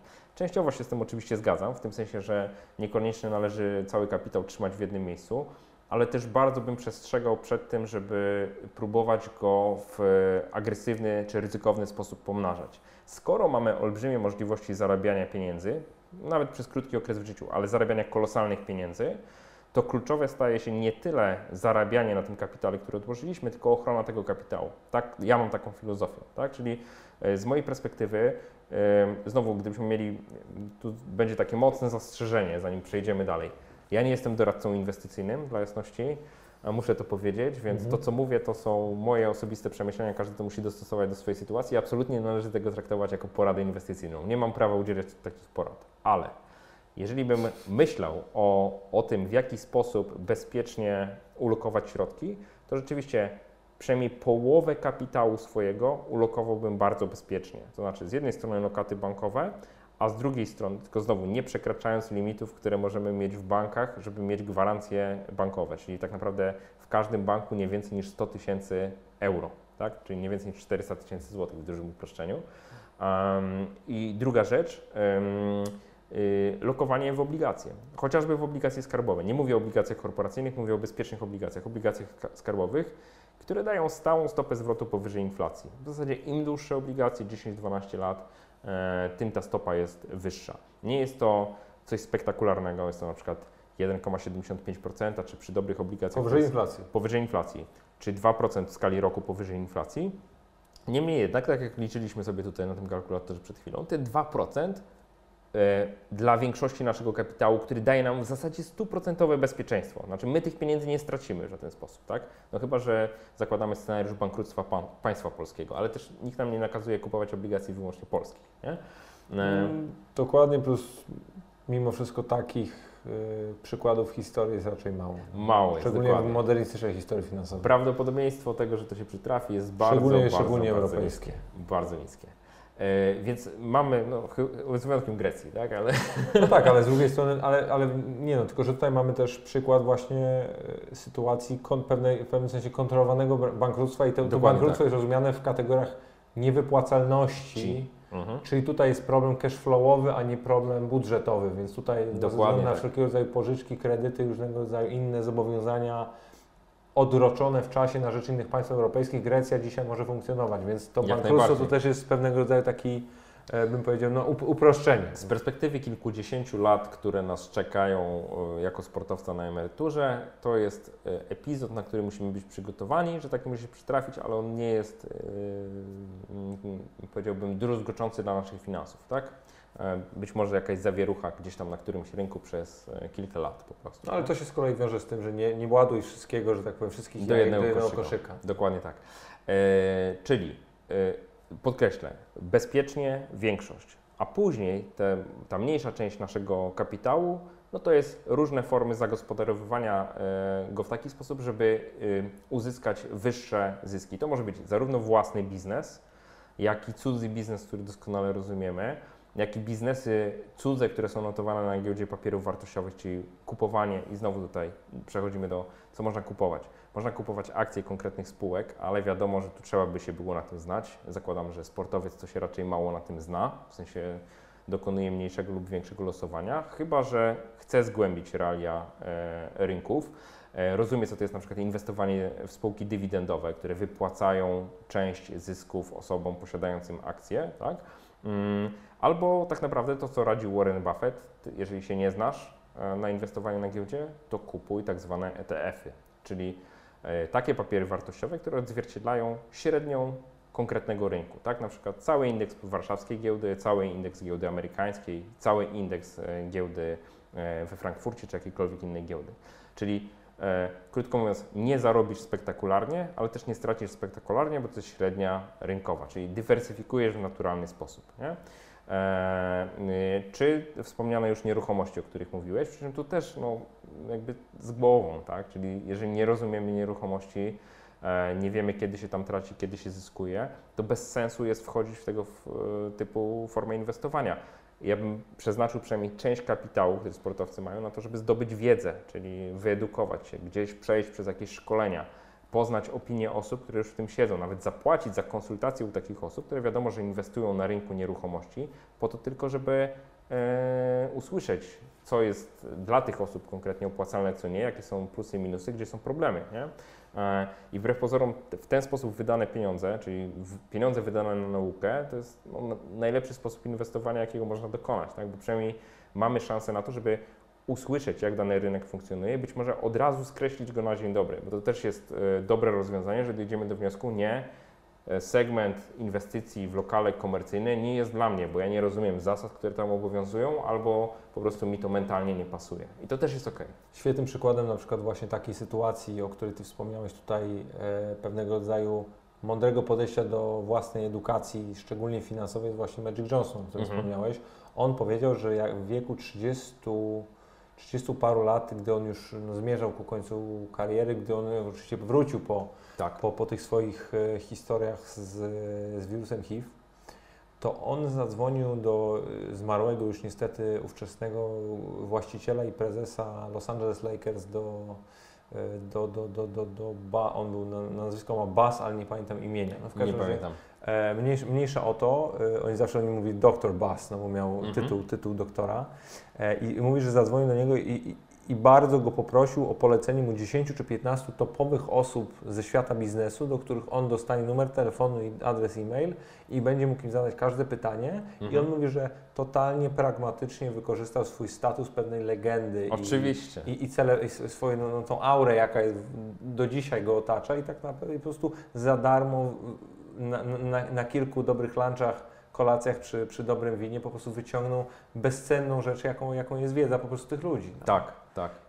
I to jest według mnie najfajniejsza rzecz, i której bardzo wielu na przykład sportowców nie wykorzystuje. No, wspomniany LeBron, przyjaźni się z Warrenem Buffettem, dzwonią do siebie bardzo regularnie i ten tutaj mu doradza. Jest bardzo wielu sportowców, którzy faktycznie współpracują czy z zarządzającymi funduszami hedgingowymi, czy z byłymi politykami, czy no, osobami związanymi ze Skarbem Państwa, czy w Stanach, czy w Wielkiej Brytanii, albo po prostu ludźmi biznesu, którzy na przykład kiedyś płacili im pieniądze jako ich ambasadorowie, więc tak. Dostęp do wiedzy jest ogromny, tylko nikt nie chce go po prostu podnieść. Nie? Tak, i to jest właśnie, no, jako sportowiec mamy w zasadzie wszystkie furtki otwarte, tak? Każdy chce z Tobą porozmawiać, każdy chce się z Tobą spotkać, tak. Każdy marzy o tym, żebyś nagrał spersonalizowane wideo dla jego córki czy syna, tak. Czy wnuka na urodziny, bądź na jakąś inną imprezę okolicznościową, a ciebie to nic nie kosztuje. Dokładnie, więc jakby to podejście, znaczy tylko trzeba w sobie mieć taką chęć tego, żeby się uczyć, rozwijać i też mocno to podkreślę, trzeba mieć świadomość tego, że nikt lepiej nie zarządzi naszym kapitałem niż my sami. Oczywiście możemy korzystać z doradców zewnętrznych, ale też kontrola najwyższą formą zaufania. I to trzeba od razu powiedzieć, nie? Że jakby te tragedie osobiste, szczególnie w Stanach, one zawsze wynikały z tego, że gdzieś komuś powierzało się pieniądze i się zapominało, że uważało się, że ta osoba załatwi za nas wszystko. Nie? Więc jakby uczulam na to, żeby w ten sposób po prostu nie postępować. No to jest bardzo, no nie wiesz, temat jest strasznie obszerny, ponieważ tak naprawdę nie do końca jesteśmy w stanie przerobić wszystkie scenariusze, jakie mogą być w takich sytuacjach, ale no, te punkty, które Ty wymieniłeś, czyli no przede wszystkim świadomość pewnego rodzaju długoterminowości swojego życia, jakby to tak, dziwnie nie brzmiało. W stosunku do długości kariery. Dokładnie. Świadomość kosztów stałych, co według mnie, jak ja na przykład patrzę też z dzisiejszej perspektywy już normalnego życia, jest w ogóle kluczowe. Jeżeli Ty nie wiesz, ile zarabiasz, nie wiesz, ile wydajesz, przepraszam, to nie jesteś nigdy w stanie tak naprawdę oszacować tego, na co Cię realnie stać, na co Cię nie stać i w jaki sposób Dokładnie. Na przykład finansować niektóre swoje fanaberie, bo to, że Ty na przykład założysz sobie, że chcesz wydawać, nie wiem, tak jak sobie powiedzieliśmy, 30 000 złotych, to wcale nie znaczy, że Ty nie możesz wydać któregoś miesiąca 60, tak. Ale to ma być raczej odchył od normy, a nie norma. Nie? Tak. Ja bym powiedział też tak, że no wiadomo, że w życiu jest tak, że nam się te duże wydatki przytrafiają sporadycznie, też żeby tak mówię, w typowym życiu, nie? Że samochód kupujesz raz na parę lat. Ja nie mówię o sportowcach, którzy mają ich wiele, ale typowy człowiek samochód kupuje raz na parę lat albo na paręnaście lat. W związku z tym może być tak, że nagle pojawia się jakiś olbrzymi wydatek, tylko też trudne słowo będzie, żebyśmy zawsze mieli ten pozytywny cash flow, dodatni cash flow, czyli żebyśmy my nie wchodzili w minus, zwłaszcza jeżeli mamy wysokie zarobki, bo wtedy jakby nie ma powodu obiektywnie żadnego, żeby się zadłużać. Tak? Czyli sama świadomość tego, ile ja w danej chwili jestem warty, jaka jest moja wartość netto w przypadku sportowca, też jest kluczowa. Także owszem, co prawda teraz świetnie zarabiam i mogę sobie pozwolić na wydawanie dużej kwoty pieniędzy, co miesiąc nawet, ale żebym przynajmniej wiedział, czy moja sytuacja dziś w stosunku do na przykład rok temu jest lepsza czy gorsza. Tak? Czy strzelam, 1 000 000 złotych na koncie przybył, czy nie, czy tam 10 milionów, w zależności od tego, kto to jest, nie? Więc jakby, żeby jednak ten majątek się zwiększał, bo może być tak, że gotówkowo my stoimy na gorszej pozycji w danej chwili, ale być może właśnie przed chwilą zainwestowaliśmy w coś, tak? Czyli pozbyliśmy się gotówki, no ale nasza wartość netto uwzględnia również wartość aktywów, które posiadamy. O, i tu jest bardzo ciekawa jeszcze jedna dygresja, że wiele osób, to nie dotyczy tylko sportowców, przecenia wartość swoich aktywów, nie? To znaczy traktują na przykład samochody, które kupują jako aktywo, nie? Że jeżeli kupuję dzisiaj drogi samochód, no to znaczy, że tak naprawdę to jest inwestycja, nie? No, z całym szacunkiem... Dopóki nie jest to jakieś Porsche 911... Z całym szacunkiem, jeżeli to nie jest antyk, przedmiot kolekcjonerski i tak dalej, albo nie musi to być antyk, bo to może być limitowana seria samochodu, który dopiero co wychodzi, tak? Ale jakby my nie planujemy nimi jeździć, czy nie zwiększamy ryzyka, że on ulegnie zniszczeniu i tak dalej, tylko trzymamy go w magazynie, bo właśnie trzymamy go, czy w garażu, bo trzymamy go w charakterze inwestycji, że za x lat go sprzedamy, ale znowu to jest zupełnie inne podejście, tak? Znaczy my musimy się znać na tych samochodach i wiedzieć tak naprawdę, czy ten rynek pozwoli nam zarobić, czy nie. Ale inwestujemy wtedy w to, na czym się znamy, czyli wracamy znowu do punktu wyjścia. Dokładnie tak, dokładnie tak. No to widzisz, jest naprawdę bardzo, bardzo wiele takich żelaznych zasad, które tak naprawdę niezależnie od tego, ile zarabiasz pieniędzy, są aplikowalne. Dlatego też mi zależało bardzo na tej rozmowie, bo ja jestem naprawdę przekonany i bardzo w to wierzę, że nie ma różnicy, czy zarabiasz 10 czy 500 tysięcy złotych miesięcznie, bo o takich kwotach często mówiłem w przypadku sportowców, tych nawet topowych polskich, bo zasady są tak samo po prostu żelazne. Zasady są podobne, tak. Jedyna rzecz, która tu różni, i to wrócę do tematu budżetu domowego, bo ja oczywiście z perspektywy sportowca to może wyglądać jak niepotrzebny obowiązek zupełnie, tak, po co prowadzić budżet domowy. Pamiętajmy, że możesz kogoś sobie do tego zatrudnić. Dokładnie. Ale mówiąc z perspektywy takiego zdrowego podziału budżetu domowego, to generalnie w typowym budżecie dla osoby, która zarabia średnią krajową, powiedzmy, przyjmuje się, że 60% to są koszty stałe. No w przypadku sportowców tak nie jest, nie? Więc mówię, tu zasady będą trochę inne, ale ja nadal bym traktował, że z pensji, czy z wynagrodzenia, czy z kontraktu, który otrzymujemy, z kwoty, którą otrzymujemy, my tylko część przeznaczamy, stałą część bym powiedział, żeby trzymać te swoje koszty życia w ryzach po prostu. Podobny problem dotyczy przedsiębiorców. To też tak jest, nie? Że jeżeli dana osoba prowadzi działalność gospodarczą, czy firmę w innej formie, ale trzymajmy się tej działalności gospodarczej, bo to jest taki najbardziej trudny przypadek do ogarnięcia, dlatego że wtedy finanse firmowe kompletnie mieszają się z finansami osobistymi, no to może być tak, że taka osoba ma świetne miesiące, tak, gdzie zarabia kilkaset tysięcy w jednym miesiącu.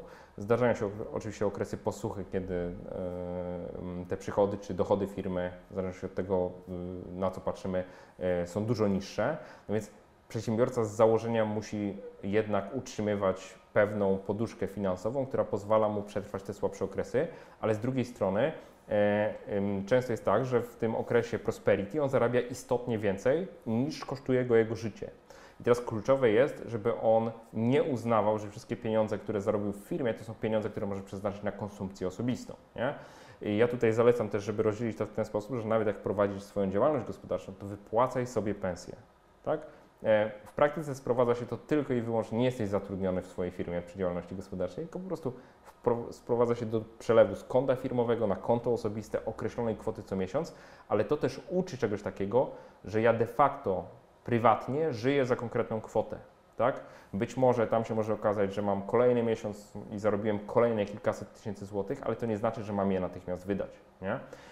I u sportowców zalecałbym dokładnie to samo podejście, czyli w pewnym sensie odseparowanie finansowania bieżącego życia od finansowania swojej przyszłości, tak? Czyli od razu postawić grubą kreskę i powiedzieć, dobrze, co miesiąc te 3 dychy załóżmy na życie, a reszta, bez względu na to, jak ona duża jest, to jest coś, co przeznaczam chociażby na odkładanie na kontach, czy kupowanie obligacji, czy inne bezpieczne inwestycje. I teraz jeszcze jedną rzecz bym powiedział, bo przypomina mi się to w trakcie mówienia, że jeżeli sportowiec w danym momencie, zaczynając karierę, podpisuje duży kontrakt, otrzymuje duże pieniądze, zaczyna otrzymywać duże pieniądze i nie ma dobrego pomysłu, co z nimi robić, a chce żyć według tych zasad, o których ja mówię, to naprawdę lepiej niech odkłada na kontach oszczędnościowych i na lokatach. To znaczy w każdym momencie może podjąć decyzję typu zdobywam dodatkową wiedzę i już próbuję coś więcej robić z tym kapitałem, który odłożyłem, tak? Żeby po prostu też wykształcić sobie taki nawyk, że nie mam zwyczaju przepuszczania tego natychmiast, że pieniądze mnie parzą, w związku z tym muszę gdzieś je tam rozdysponować, nie? Więc znowu, jak najbardziej skoncentrować się na tym, żeby jednak próbować żyć za stałą kwotę. Chciałbym jeszcze do jednej rzeczy wrócić, ona może, która była jakby w kontekście tego pozytywnego cash flow i raczej operowania gotówką versus operowania jakimś, powiedzmy, zadłużeniem. Mhm. I to może być mocno techniczne pytanie z perspektywy naszych słuchaczy, ale bardzo mnie ono interesuje, więc tutaj pozwolę sobie na pewnego rodzaju prywatne pytanie. Dawaj, śmiało. Czy według Ciebie lepiej jest na przykład jakieś nieprzewidziane albo niestandardowe wydatki, zazwyczaj wysokie, finansować z ewentualnej nadwyżki czy tej poduszki finansowej, o której Ty wspomniałeś w swojej książce? Mhm. Czy lepiej tej poduszki nigdy nie ruszać i się na przykład zadłużyć tanio na coś? No, bo masz możliwość wzięcia taniego kredytu i taniego mam na myśli na jakimś niskim oprocentowaniu, na w miarę, ponieważ potencjalnie żyjemy w czasach, w których masz niskie stopy procentowe, więc to oprocentowanie jest stosunkowo niskie, więc koszt tego kapitału nie jest zbyt wysoki. No i pytanie, czy lepiej się finansować swoją gotówką, czy się zadłużyć? Dobra, zacznę od końca. Czyli pierwsza rzecz, wszystko zależy od tego, jaka to jest kwota, na jak długi okres chcesz się zadłużyć, dlatego że żyjąc w czasach niskich stóp procentowych, a mamy rekordowo niskie stopy procentowe w tej chwili, de facto żyjemy w zagrożeniu, że te stopy procentowe wzrosną. Czyli krótko mówiąc, koszt tego kredytu również nam wzrośnie. Teraz jest kwestia taka, czy my mamy dobry pomysł na to, jak zagospodarować te środki finansowe, które dzięki temu, że wzięliśmy tani kredyt, nadal posiadamy, czy nie? Bo może się okazać, że jeżeli my nie mamy pomysłu, jak zagospodarować te środki, które odłożyliśmy, a są to na przykład środki dużo większe niż nasze koszty w perspektywie najbliższego roku, tak? Czyli załóżmy, no mam koszty 30 000 złotych miesięcznie, to jest 360 000 rocznie, tak? A poduszka moja oszczędnościowa już w tej chwili to jest 1 000 000, nie? No to z mojej perspektywy nawet duże wydatki lepiej finansować z gotówki. Teraz oddzielna, w sensie nie zadłużać się, tak? Ale to jest moja filozofia, dlatego że to są, ja jestem przeciwnikiem długów konsumpcyjnych, długów zaciąganych na konsumpcję. Zupełnie inaczej będzie wyglądała sytuacja, jeżeli ja realizuję działalność inwestycyjną, tak? No to znowu jest pytanie, czy ten pieniądz kosztuje mnie mniej niż ten pieniądz, który zarobię, tak? Jeżeli mam szansę skredytować się, ale jednocześnie zarobić istotnie więcej, to po co mam do tego używać swoich pieniędzy, tak? Znaczy być może akceptuję ten koszt tych niskich odsetek, a jednocześnie lewaruję swoją działalność, nie? Z drugiej strony są takie działalności, które, znaczy są takie formy inwestowania, ja mówię tutaj głównie o inwestowaniu we własny biznes, nie? Ale jeżeli mówimy o inwestowaniu na przykład na rynkach kapitałowych, no to ja osobiście nigdy bym się nie zadłużał, żeby zainwestować na rynku kapitałowym, bo jakby ryzyko, którym obarczona jest ta inwestycja, z definicji powoduje, że na rynkach kapitałowych te inwestycje, które są obarczone ryzykiem, ja chcę lokować tylko nadwyżki mojego kapitału, tak? No tu nijak mi się to nie mieści w definicji, że zaciągnę dług po to, żeby go, żeby zainwestować, licząc na to, że zarobię więcej niż ten dług mnie kosztuje, nie? To gdyby to była prawda w skali makro, to banki, znaczy to wszyscy by zaciągali długi tylko po to, żeby inwestować, no bo przecież zarabiają, nie? W skali makro to się nie sprawdza, znaczy generalnie jest tak, że ludzie nie osiągają wcale tak wysokich stóp zwrotu, jakby się to mogło wydawać, nie? Czyli rozumiem, że po prostu case by case trzeba to analizować, tak. Się zastanowić, jaki jest cel tego, co jaki jest cel, jakie jest przeznaczenie. Ale teraz, jeżeli mówimy, gdybym miał to uprościć, jeżeli mówimy o konsumpcji, ja konsumpcję finansuję gotówką. W niektórych przypadkach może być tak, że na przykład kupując samochód, i to jest ten przykład, o którym mówiliśmy na samym początku, użyliśmy słowa leasing, nie? Że ze względów podatkowych może się nie opłacać finansowanie wszystkiego gotówką. Dlatego to możemy przykład samochodu możemy rozpracować, bo to myślę, unaoczni słuchaczom, zwłaszcza sportowcom unaoczni. Bardzo, bardzo ciekawa sytuacja. Wydajemy 500 000 złotych albo 1 000 000 złotych na samochód, to już tak ekstrawagancko, co strasznie dużo wyszło. 500 000 złotych na samochód wydajemy. To, okay. Tak? To już taki ekstrawagancki, ale jeszcze w normalnej cenie. Fajna fura, dokładnie tak. 500 000 złotych na samochód. I teraz normalnie wydajemy te pieniądze, wydaliśmy i tyle. Mamy... I straciliśmy około 30% w momencie przekazania pieniędzy. To już jest oddzielna rzecz, że samochód wyjeżdżający z salonu jest 30% tańszy, powiedzmy, w związku z tym już straciliśmy. Nie? No to się wiąże z wątkiem percepcyjnej wartości aktywów. To nie jest aktywów. To nie jest aktywo. To jest jak najbardziej pasywo, to jest coś, co jakby wyciąga tylko pieniądze z naszej kieszeni. Ale mieliśmy taką fanaberię, kupiliśmy taki samochód, tak? Bo i tak chcieliśmy go kupić. I teraz płacąc... I też trzeba powiedzieć, nie ma nic w tym złego potencjalnie. Nie ma. Znaczy, jeżeli tylko nas na to stać, czy jeżeli ten wydatek nie jest przesadnie duży w stosunku do naszych zarobków, to czemu tego nie zrobić? No życie jest po to, żeby się tym życiem cieszyć. Jeżeli nas na to stać, to się tym życiem cieszmy, tak? Dobra, czyli wydaliśmy 500 000 załóżmy. I teraz to jest przykład dla osoby, która na przykład jest przedsiębiorcą i dokonała takiego zakupu gotówką, nie?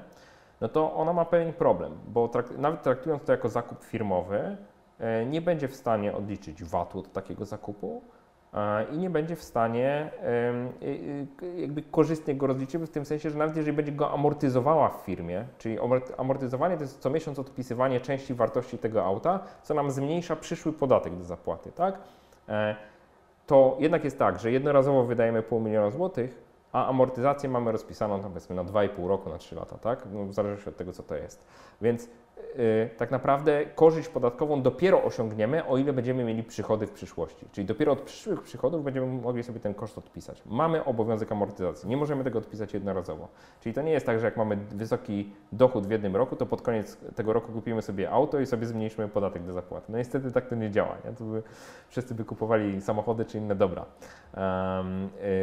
Ale na przykład, jeżeli zdecydujemy się alternatywnie kupić ten samochód, finansując go leasingiem, to tak naprawdę co miesiąc my wykładamy ze swojej kieszeni tylko część wartości tego auta, to tak jak się umówimy z firmą, która nam leasingu udziela, a co miesiąc płacimy jej ratę w pewnej wysokości, czyli nie ponosimy wydatku jednorazowo, tylko w zasadzie co miesiąc spłacamy ten samochód, ale jednocześnie całą tą ratę możemy sobie odliczyć łącznie z VAT-em, tak? Bo to jest Twoim kosztem uzyskania przychodów. Dokładnie tak. To rata leasingowa jest kosztem uzyskania przychodów, czyli odliczamy sobie również cały VAT. I to jest coś pięknego, znaczy w sensie z perspektywy przedsiębiorcy to jest duża korzyść, tak, finansowa, a jednocześnie nadal przedsiębiorca ma te środki, których nie wydał. Czyli tak naprawdę przez te 2,5 roku wydaje te $500,000 podwyższone o koszty, które pobiera instytucja dająca leasing, tak? Nieduże, wbrew pozorom, o ile jesteśmy, i to jest kolejny aspekt, dobrymi negocjatorami, bo to też warto podkreślić. I przede wszystkim wiemy, na czym zarabiają takie podmioty, bo żeby, tak, wiedzieć, żeby móc negocjować, musisz wiedzieć, z czego negocjujesz. Dokładnie tak, dokładnie tak. I też wiedzieć, do jakiego poziomu można się w takich negocjacjach posunąć po prostu, tak? Tak, żeby wilk był syty i owca cała, nie? Ale myślę, że to też jest ważny aspekt, żeby mówić to w kontekście sportowców. Już nie tyle sam samochód, co negocjowanie jako takie, jako temat, że każdą złotówkę warto oglądać z każdej strony i to każdy przedsiębiorca to powie, tak, że jeżeli ja prowadzę firmę, to ja pamiętam, jak było w czasach, kiedy tych pieniędzy nie było i dobrze prowadzona firma to jest firma, w której rzeczywiście te złotówki się ogląda, pieniędzy się w głupi sposób nie wydaje. Można wydawać bardzo duże kwoty pieniędzy, można inwestować duże kwoty pieniędzy, ale w mądry sposób. I w przypadku sportowców, tych, których przykłady bankructw znamy, było tak, że oni często płacą doradcom finansowym kompletnie absurdalne kwoty. Tam na przykład jeden z przykładów, który czytałem, był taki, że osoba posiadająca flotę samochodów w którymś tam z krajów płaciła $kilkanaście tysięcy za ubezpieczenie, już nie pamiętam, tam kilku samochodów, znaczy w sensie to nie była duża flota, kilku samochodów, podczas gdy jakby kupienie tego ubezpieczenia na rynku kosztowało $kilka tysięcy, tak? Czyli mówimy o kwotach miesięcznie, tam kilka tysięcy, drogie samochody, $kilka tysięcy miesięcznie versus kilkanaście, które ona płaciła. I co się okazało? No po prostu był łańcuszek pośredników, tak? Czyli zarabiał jego doradca na tym, że załatwia te ubezpieczenia, w cudzysłowie, kilka procent, tak? Pośrednik ubezpieczeniowy liczył najdroższą stawkę, jaką mógł, no bo skoro jest bogaty człowiek, to czemu, który nie pilnuje swoich interesów, który nie negocjuje, nie sprawdza, no to czemu, że tak powiem, tego nie policzyć drożej. Nagle się okazuje, że teraz zbierając znowu te potencjalne oszczędności, które mogłyby być, zobaczmy, no to jest jakieś, powiedzmy, załóżmy, że to było $8 do $10 tysięcy przepłacone, $8 do $10 co miesiąc przepłacane, no to już są kolosalne kwoty, nie? W skali kilku lat, nie? Kiedy to w skali w ogóle tych 50 lat, o których potencjalnie mówimy, to jest dokładnie, dokładnie. Kwota, która może zmienić Twoje podejście o 15 lat. Z tytułu samego ubezpieczenia aut, nie mówiąc o innych kosztach, które się ponosi. Teraz jeżeli na wszystkim przepłacamy, to rzeczywiście nie trudno jest wydać nieskończoną kwotę pieniędzy, nie? No też później dochodzimy do kwestii takiej tak naprawdę tych pozornie ukrytych kosztów, bo na przykład są koszty bezpośrednie i koszty pośrednie i ludzie na przykład bardzo często mają też tendencję tylko do liczenia pieniędzy, które oni wydają, tak, albo których są świadomi, że gdzieś tam wypływają z ich konta, a później dochodzą też wszystkie koszty finansowania różnego rodzaju przedsięwzięć, których po prostu się podjęli i to jest tak, koszty kapitału, koszty różnego rodzaju prowizji, koszty kredytowania, koszty innych zobowiązań. Samo policzenie kosztu alternatywnego też często, nie? Czyli jakby zastanowienia się, przykład samochodu znowu, co by było, gdybym ja wydał pieniądze gotówką, no to wiadomo, że gotówka w postaci $500,000 złotych nie pracuje gdzieś tam, tak, indziej. A jeżeli nie wydałem, bo na przykład finansuję leasingiem i tą gotówkę mam, no to ta gotówka też może pracować, niejako odzyskując część kwoty, którą musimy zapłacić takiemu pośrednikowi. No i dochodzi jeszcze kwestia podatkowa i tak, parę innych rzeczy. No i teraz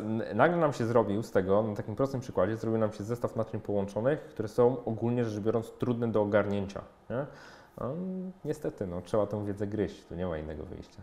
Ale ja Ci na przykład powiem, że to wcale nie jest takie trudne. W sensie, oczywiście, że nie. Jeżeli chce się naprawdę w to wgryźć i jest się bardzo mocno zmotywowanym, a śmiało można powiedzieć, trzeba postawić tezę, sportowcy mają bardzo dużo czasu. Mhm.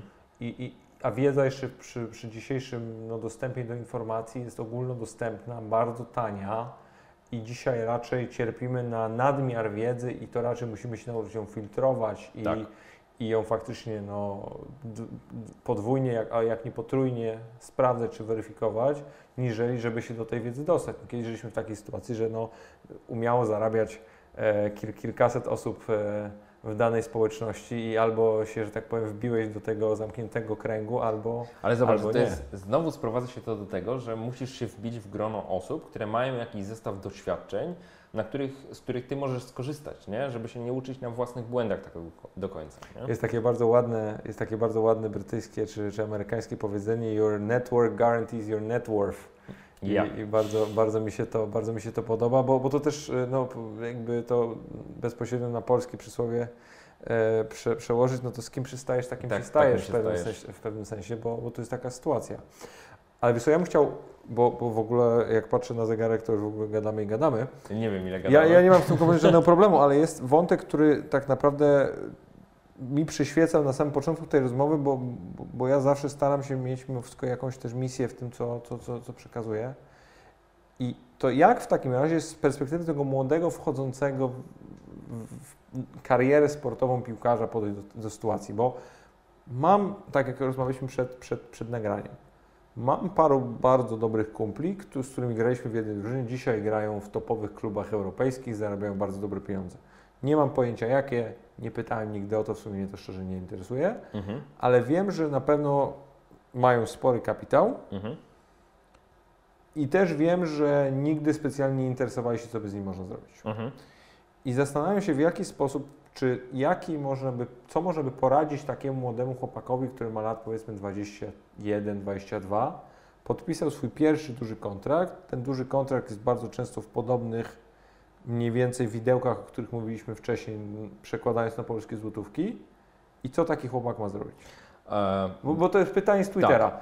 Jesteś młodym piłkarzem, zaczynasz zarabiać 150 000 złotych, masz 20 lat. Tak. 21. Taki totalnie bezpieczny scenariusz najpierw podam. W ogóle będzie dygresja. Odsyłam do wpisu, myślę, że możemy zalinkować do tego wpisu pod tym podcastem.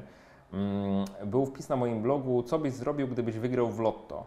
Nie? I tam były scenariusze dla różnych grup wiekowych. Co ja bym osobiście zrobił, gdybym był w tym wieku. Nie?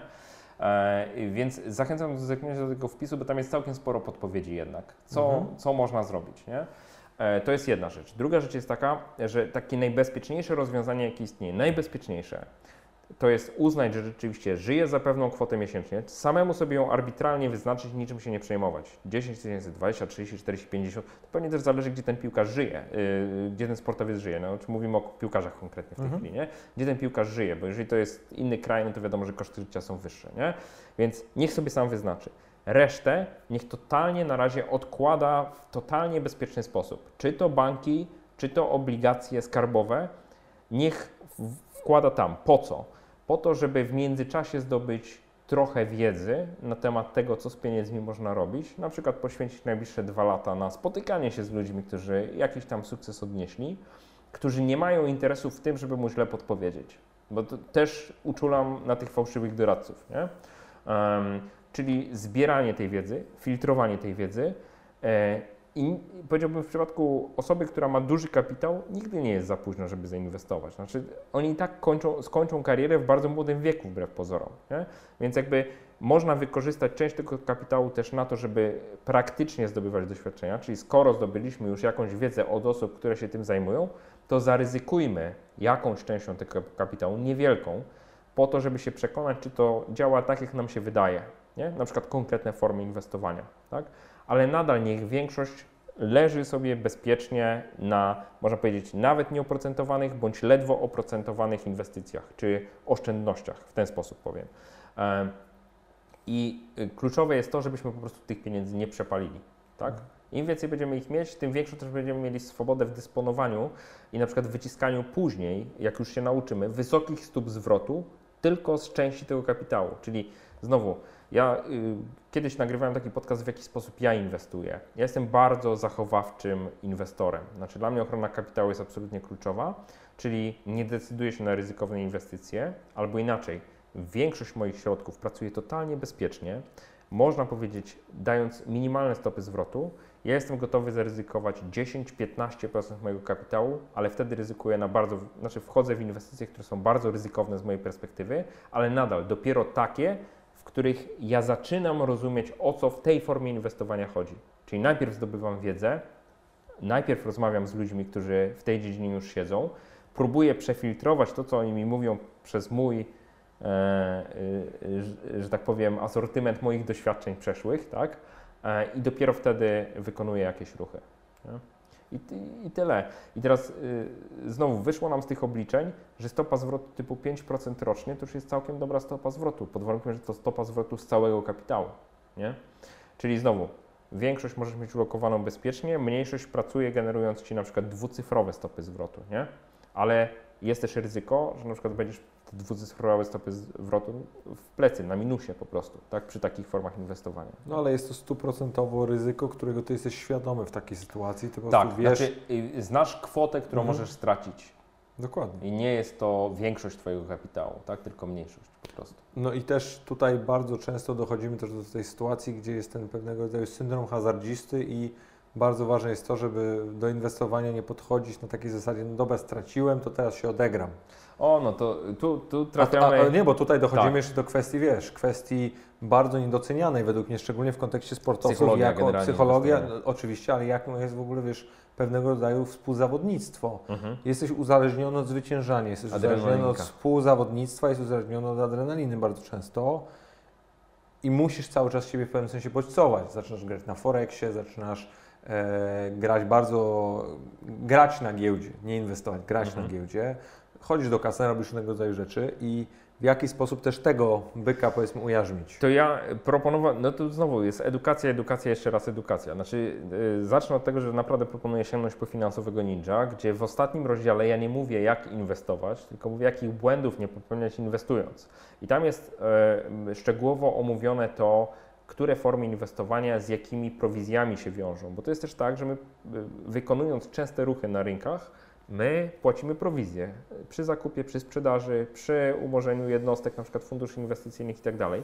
I to nas wszystko kosztuje, te opłaty się sumują generalnie, tak? Im są wyższe te prowizje, tym nagle się okazuje, że ten kapitał nasz jest, znaczy te prowizje są na przykład w funduszach inwestycyjnych, opłaty za zarządzanie są ponoszone bez względu na to, czy fundusz zarabia, czy traci.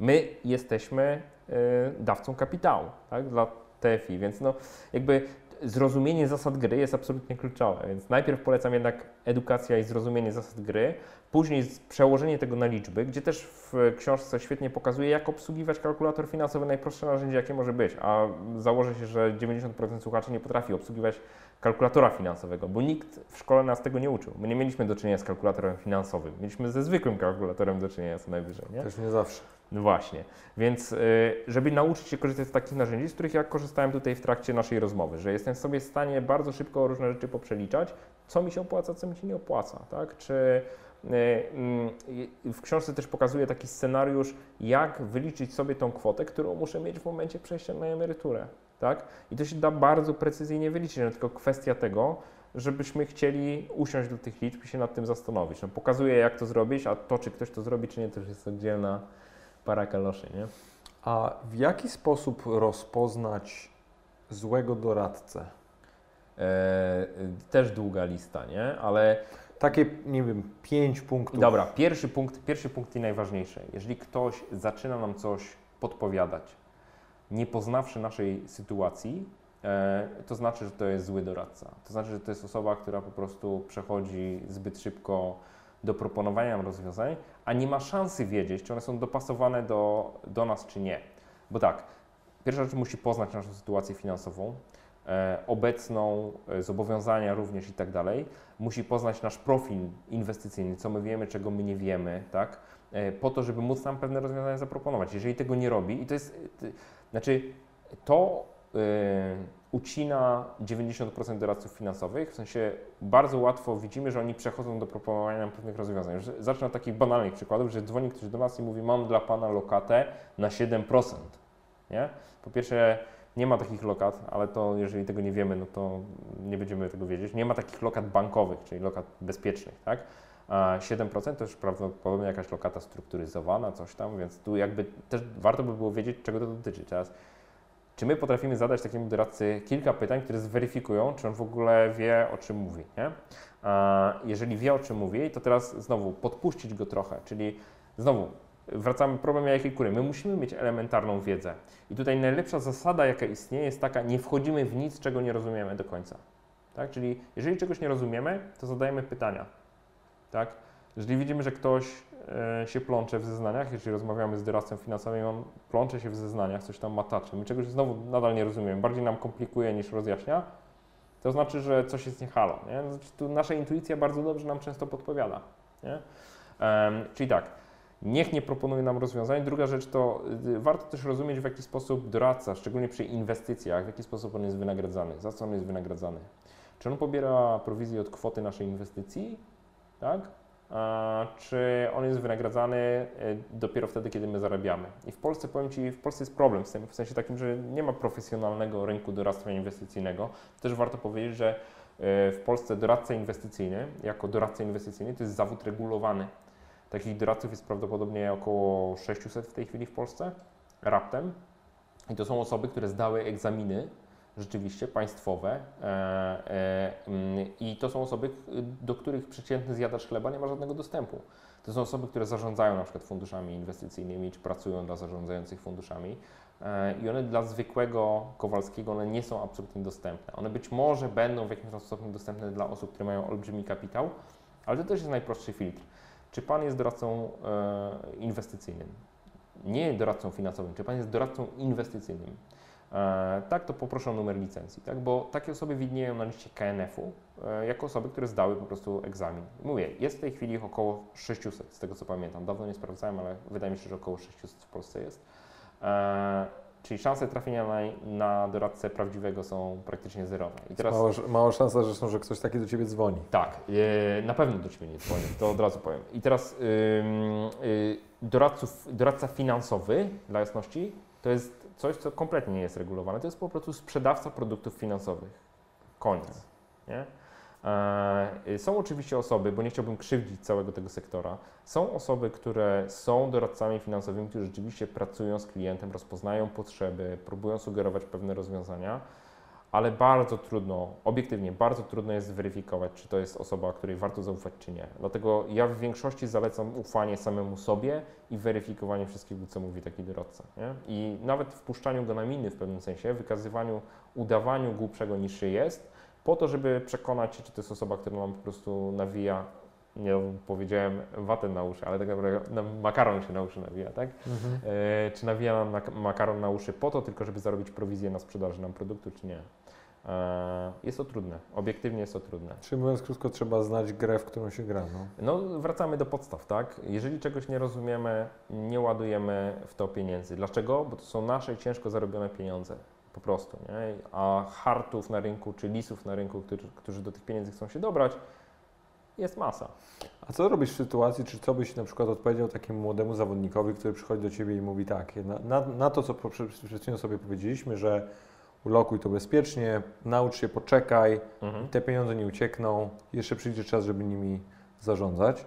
A on mówi, nie, bo ja to teraz muszę się skupić na piłce, czy ja się muszę skupić na swoim jakimś innym sporcie, ja w ogóle nie chcę się tym zajmować, ja chcę to od siebie oddalić, bo mnie to tylko odciąga od mojego celu. To wiesz co, to teraz mnie zainspirowałeś, bo wydaje mi się, że... Ja się spotykam z takimi odpowiedziami. Tak, ale zainspirowałeś mnie w tym sensie, że najprostsze co by było, to pokazać mu, jak łatwo może te pieniądze stracić. jeżeli nie będzie chciał być odpowiedzialny za zarządzanie tymi swoimi funduszami, nie? Bo być może takie przykłady negatywne jakby są w stanie wyleczyć. Zresztą w Stanach to już funkcjonuje, bo ci sportowcy, którzy przeszli przez procedurę upadłościową, oni często dzisiaj zakładają ośrodki, w których szkolą, jakby pokazują na bazie swojej historii młodszym sportowcom, jakich błędów nie popełniać. Nie? Bardzo często na przykład federacje czy organizacje zatrudniają ich, żeby po pierwsze dać im szansę odbicia się. Tak. Po to, żeby tylko opowiedzieli faktycznie prawdziwą historię swojego życia. Tak. I gdzie błędy popełnili. Tak. Przecież te spotkania właśnie, no na przykład w NFL każda klasa, oni mówią o klasach tych nowo wchodzących zawodników, ma obowiązek przejść takie 3-dniowe szkolenie finansowe właśnie z byłymi zawodnikami, ze specjalistami ze strony NFL. Nie wiem do końca, jak to wygląda, ponieważ jestem gdzieś tam, powiedzmy, moja spiskowa natura pozwala mi sądzić, że wcale to nie musi być aż tak obiektywne i gdzieś tam finalnie jest jakieś naganianie, call to action, żeby później wybrać bardzo konkretnego doradcę inwestycyjnego. Niemniej ja się na pewno zgadzam z tym, że muszą być takie procesy gdzieś edukacyjne, ale wracając do tego. No to właśnie wydaje mi się, że dobrze by było pokazywać takim sportowcom, nawet być może stworzyć coś takiego, że im pokażę przykłady spektakularnych upadków, również w polskich warunkach, czyli żeby znaleźć takich sportowców. Są takie przykłady w Polsce i żeby te osoby takie historie swoje opowiedziały, bo każdemu się wydaje, że jego ten problem nie dotyczy, nie? Że on jest w jakiś sposób lepszy, cokolwiek, nie? Tak. Więc gdyby coś takiego powstało, to jest to szansa, że wiesz, dajesz to młodemu człowiekowi, a na końcu dajesz mu tak listę 10 prostych zasad, jak nie doprowadzić do tej sytuacji. Autentycznie na jedną stronę, bo to się da w ten sposób streścić, nie? Może to coś zmieni, nie? Wydaje mi się, że to, co powiedziałem, nie wymaga dużej energii, typu ulokuj te pieniądze, kupuj obligacje, co miesiąc kupuj nawet obligacje, tak? Które mają termin zapadalności 10 lat, czyli na przykład ty z powrotem te pieniądze dostaniesz po 10 latach, oczywiście możesz zerwać wcześniej, tak? Ale ty pieniądze dostaniesz po 10 latach z odsetkami, nie? No i to jest najprostsze możliwe rozwiązanie, w zasadzie w 100% gwarantowane, tak? Jakby nie ma tutaj jakiegoś większej trudności. No wchodzisz na stronę obligacjeskarbowe.pl i po prostu zakładasz konto i kupujesz, nie? Cała filozofia, nie? Czyli wiesz, jakby można to robić w bardzo prosty sposób, nie? Tylko trzeba chcieć uwierzyć, że te pieniądze nie parzą. No właśnie nie parzą, no to jest to, nie? Znaczy, że jakby można dać im w ten sposób pracować, niekoniecznie siląc się, że to musi być 10% rocznie, tak? Stopa zwrotu. A jakbyśmy tak poszli w ogóle w kierunku troszkę bardziej makro i już ogólnie podejścia do finansów osobistych, bo wspomniałeś o tym, że bardzo wiele osób na poziomie jakiejkolwiek edukacji, czy w szkole średniej, czy ogólnie w uniwersyteckiej, nie ma pojęcia, nie ma w ogóle takich przedmiotów, które uczą Ciebie w pewnym sensie przedsiębiorczości. I nie mówię tutaj o tym fikcyjnym przedmiocie podstawy przedsiębiorczości, bo to jest naprawdę śmieszne. Ale faktycznie dochodzimy do sytuacji, w której my nie mamy o tym pojęcia. My żyjemy w kraju, w którym nie rozmawia się o pieniądzach, w którym jest to pewien temat tabu. I wydaje mi się, że finalnie przez to, że jest to temat tabu, my nie podejmujemy się w ogóle tego, by go się faktycznie nauczyć, ponieważ głupio nam jest w ogóle zacząć taką rozmowę. No problem jakiej kury, znowu dochodzimy, nie? Że to jakby skoro nie otrzymaliśmy tej wiedzy, no to skąd mielibyśmy to wiedzieć? A skoro nie wiemy tego, co powinniśmy wiedzieć, no to po prostu jesteśmy łatwymi takimi kurczakami do upolowania po prostu gdzieś tam, nie? Bo każdy nas może sprytniejszy tutaj zagiąć w tym temacie. A myślisz, że jest jakieś rozwiązanie systemowe, jakie można by zastosować, żeby faktycznie zacząć? Osobista edukacja, bym od tego zaczynał, że naprawdę mamy internet i to jest niesamowite źródło wiedzy w tej chwili. To jest kwestia poszukania właśnie, czy to blogów finansowych, czy wejścia na strony, które próbują taką edukację realizować po prostu. Jest trochę takich miejsc w internecie, nie? No i ja oczywiście polecam Jak Oszczędzać Pieniądze, żeby tam wejść, przynajmniej przekopać się przeczytać 10 artykułów na sam początek, nie? Niech to w jakiś sposób tam pomaga. Ja wierzę, że taką pracą u podstaw rzeczywiście da się dużo zrobić. No druga rzecz, sięgnąć po książkę Finansowy Ninja. Na końcu książki Finansowy Ninja jest wypisanych kolejnych kilkadziesiąt lektur, które warto przeczytać z różnych obszarów. Ja aż otworzę i zacytuję, bo to jest, myślę, warto, żeby to wiedzieć, bo oddzielnie podzieliłem to. Są książki o tematyce finansowej, książki dotykające tematyki wychodzenia z zadłużenia dla tych osób, które wpadły w tą tematykę, książki o edukacji finansowej dzieci, czyli jeżeli my jesteśmy rodzicami, którzy edukacji nie otrzymali, to przynajmniej i czegoś tam się w trakcie życia dowiedzieliśmy, to w jaki sposób to również mądrze przekazywać naszym dzieciakom. Książki też dla osób, które myślą o wyrwaniu się z etatu i zostaniu przedsiębiorcą. Też takie z jednej strony trochę pokazujące, jak ta rzeczywistość wygląda, odczarowujące ją, a z drugiej strony takie, które trochę inspirują, tak? Pokazują drogi innych osób, którym się w pewnym sensie, no mówię, udało się, tak? Ale to niekoniecznie udało się, one sobie to wypracowały po prostu, nie? Czy książki od szeroko rozumianej organizacji samych siebie, czy właśnie o inwestowaniu na rynkach kapitałowych. I teraz tych pozycji tutaj jest od groma, to jest kilkadziesiąt pozycji. Wszystkie przeczytałeś? Tak, ja akurat wszystkie te przeczytałem, zresztą przeczytałem dużo więcej, bo gdybym nie przeczytał, to bym nie polecał po prostu. Mhm. Wybierałem te, które uważam, że są godne i warte polecenia, nie?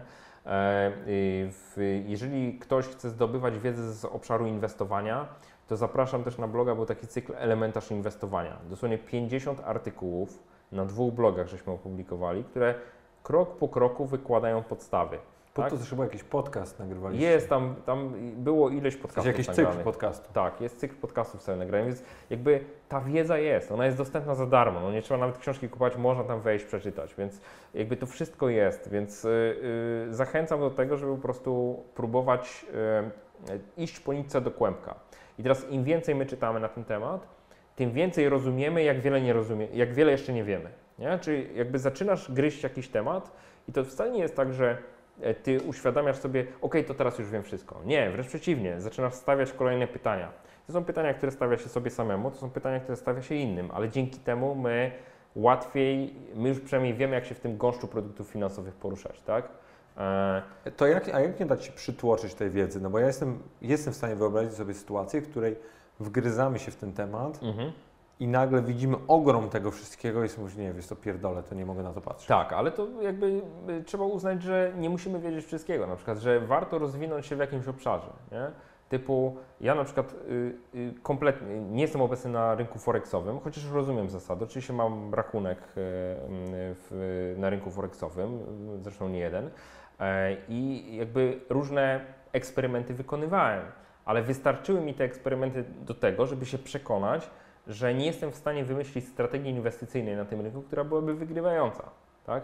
Czyli jakby uznałem, że skreślam to, tak? Czyli nie potrzebowałem wejść w ten temat tak bardzo głęboko do spodu, tylko wystarczyło mi, że dotknąłem, żeby uświadomić sobie, że ja dużo większe pieniądze mogę zarabiać w moim biznesie, tak? Czyli wcale nie muszę inwestować w ten sposób, próbując osiągnąć wysokie stopy zwrotu, ale na wysokim ryzyku, mogę robić to w inny sposób.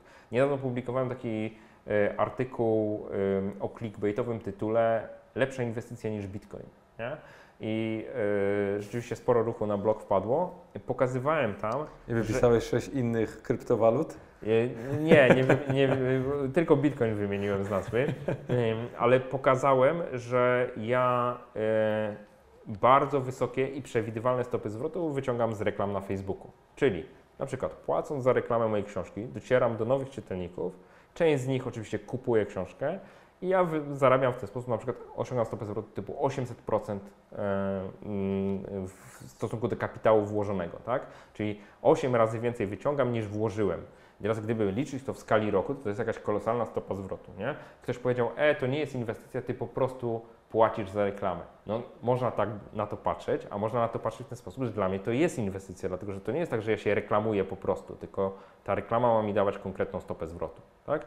I teraz pokazuję... Tylko, że tutaj pokazujesz tylko połowę obrazu, bo ty jeszcze wykonałeś bardzo określoną pracę, żeby później na finalnym produkcie też zmaksymalizować swój ewentualny przychód. Tak. Oczywiście, że tak. Ja jestem na przykład wielkim fanem tego całego case'u, który ty pokazałeś, w jaki sposób wydałeś tę książkę i w jaki sposób faktycznie maksymalizujesz ten zysk. Uczciwie mówiąc, wyciąłem wszystkich pośredników, w związku z tym zarabiam tak jak autor, wydawca, księgarz, dystrybutor, tak? No, jak wszystkie te osoby razem wzięte, nie? Bo na przychodu zrobiłeś konkretnie. No dokładnie tak. No, gratuluję zresztą. Dziękuję bardzo. W chwili obecnej pochwalę się, dobijam do 5 milionów złotych przychodu z książki, z głupiego produktu, którym jest książka, nie? Zysk jest... Która tak naprawdę zakładam, że powstała na mocnej bazie, którą tworzyłeś przez 7 lat i nie było to nic, co byś... To nie była sytuacja, że usiadłeś, napisałeś nową, kompletnie nową rzecz przez rok, tak, tylko bazowałeś na tekstach, które po prostu, czyli po raz kolejny maksymalizowanie tego, co już zostało w dużej mierze rzeczywiście to były teksty, które były na blogu, ale mimo wszystko tam około 70% treści w książce jest nowe w stosunku do bloga, dlatego że też pisząc tą książkę przekonałem się, jak wiele obszarów na blogu w ogóle nie poruszyłem, nie dotknąłem, na przykład tematu ubezpieczeń, który na blogu jest totalnie po macoszemu potraktowany. No tu musiałem jakby na potrzeby książki go również rozpracować, nie? I teraz... 5 milionów przychodów z książki, wow, super. No, dzisiaj się dowiedziałem, że to mnie plasuje jako średniego wydawcę na rynku. Nie, a ile to jest egzemplarzy? 56 tysięcy egzemplarzy już w tej chwili. No to mnie na przykład to jest w ogóle szapoba i pokazuje tak naprawdę, że jest ogromny sens w budowaniu własnej platformy. Oczywiście, że i tak, swojej własnej sieci dystrybucji, jaką są dzisiaj kanały społecznościowe, od oczywiście, strony tak, www przez kanały, przez media społecznościowe jak Facebook, Instagram, Twitter, etc. Bo na przykład jak ja słyszę o cyrkulacji popularnych wydawnictw, nawet sportowych, gdy są to, wiesz, liczby rzędu od 5 do 7 tysięcy przy dobrych książkach, no to się w ogóle nie umywa. No jest miazga. Znaczy, a kiedy wydałeś tę książkę? 1,5 roku temu, lipiec 2016. 1,5 roku temu? Tak. Wow. Lipiec 2016 roku. 2 miliony zrobione przez pierwsze pół roku i 2 760 000 przychodów zrobione w kolejnym roku, czyli w 2017 przez cały rok. Także mówię, że dobijam do 5 milionów złotych przychodu. A z kolei czysty zysk w tej chwili to jest jakieś 2 700 000, coś koło tego. Już po podatkach, ja liczę po podatkach i też po darowiznach na pajacyka, bo żeby tu było ciekawiej, to ta książka jest, jedna książka finansuje jeden posiłek dla pajacyka, czyli z każdej książki 4 zł lecą do pachu. No, więc no, udało się zrobić, znaczy nie spodziewałem się, że sukces będzie aż tak duży, no ale jest, więc absolutnie nie będę narzekał. No nie, ale wiesz, ale produkt się broni. Produkt się broni. Mi się też wydaje, że z perspektywy na przykład Twojego czytelnika, który gdzieś tam jest potencjalnie z Tobą od dłuższego czasu, tak, też widzi Twoją ewolucję w ogóle w pewnej percepcji, w ogóle analizie niektórych sytuacji. Dokładnie, dokładnie. Nie skończyliśmy jakiegoś wątku, ale nie wiem jakiego. Kilku wątków, wiesz, to jakby, bo naprawdę można rozmawiać i rozmawiać i na pewno trzeba zachęcać ludzi do czytania, do dowiadywania się, do zdobywania wiedzy. Bo finalnie my dzisiaj żyjemy w czasach, w których tak naprawdę media społecznościowe czy takie bycie pod prądem cały czas sprawia, że my cały czas chcemy więcej, cały czas nie potrafimy tak naprawdę sami sprecyzować swoich jakichś oczekiwań. Na przykład ja czytałem którąś z tych też książek finansowych, już nie pamiętam, czy to był albo jakieś Tonego Robinsa, albo coś takiego, któryś z tych takich raczej klasycznych, tak, tych cegieł.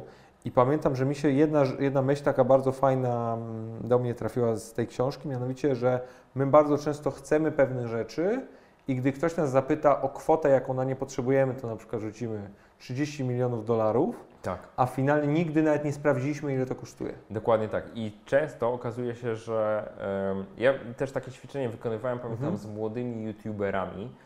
Były kiedyś takie warsztaty, w których miałem przyjemność uczestniczyć i prowadziłem tam taką sesję na temat właśnie tego, jak działać, żeby Cię sukces nie zniszczył, nie zepsuł, nie? I też zadałem takie pytanie, jak Wam się wydaje, ile Wy pieniędzy potrzebujecie na całe życie, nie? I tam kwoty padały bardzo różne, a później żeśmy to sprowadzili do konkretów, że chcę mieć na przykład takie auto, chcę mieć to, tamto, siamto, owanto, tak? Taki dom, takie... Dokładnie tak. I zaczęliśmy to sumować. Ja to robiłem na liczbach, znaczy wzięliśmy po prostu flamaster, wiesz, kartkę papieru i zaczęliśmy to liczyć. I się okazało, że te kwoty są dużo, dużo niższe.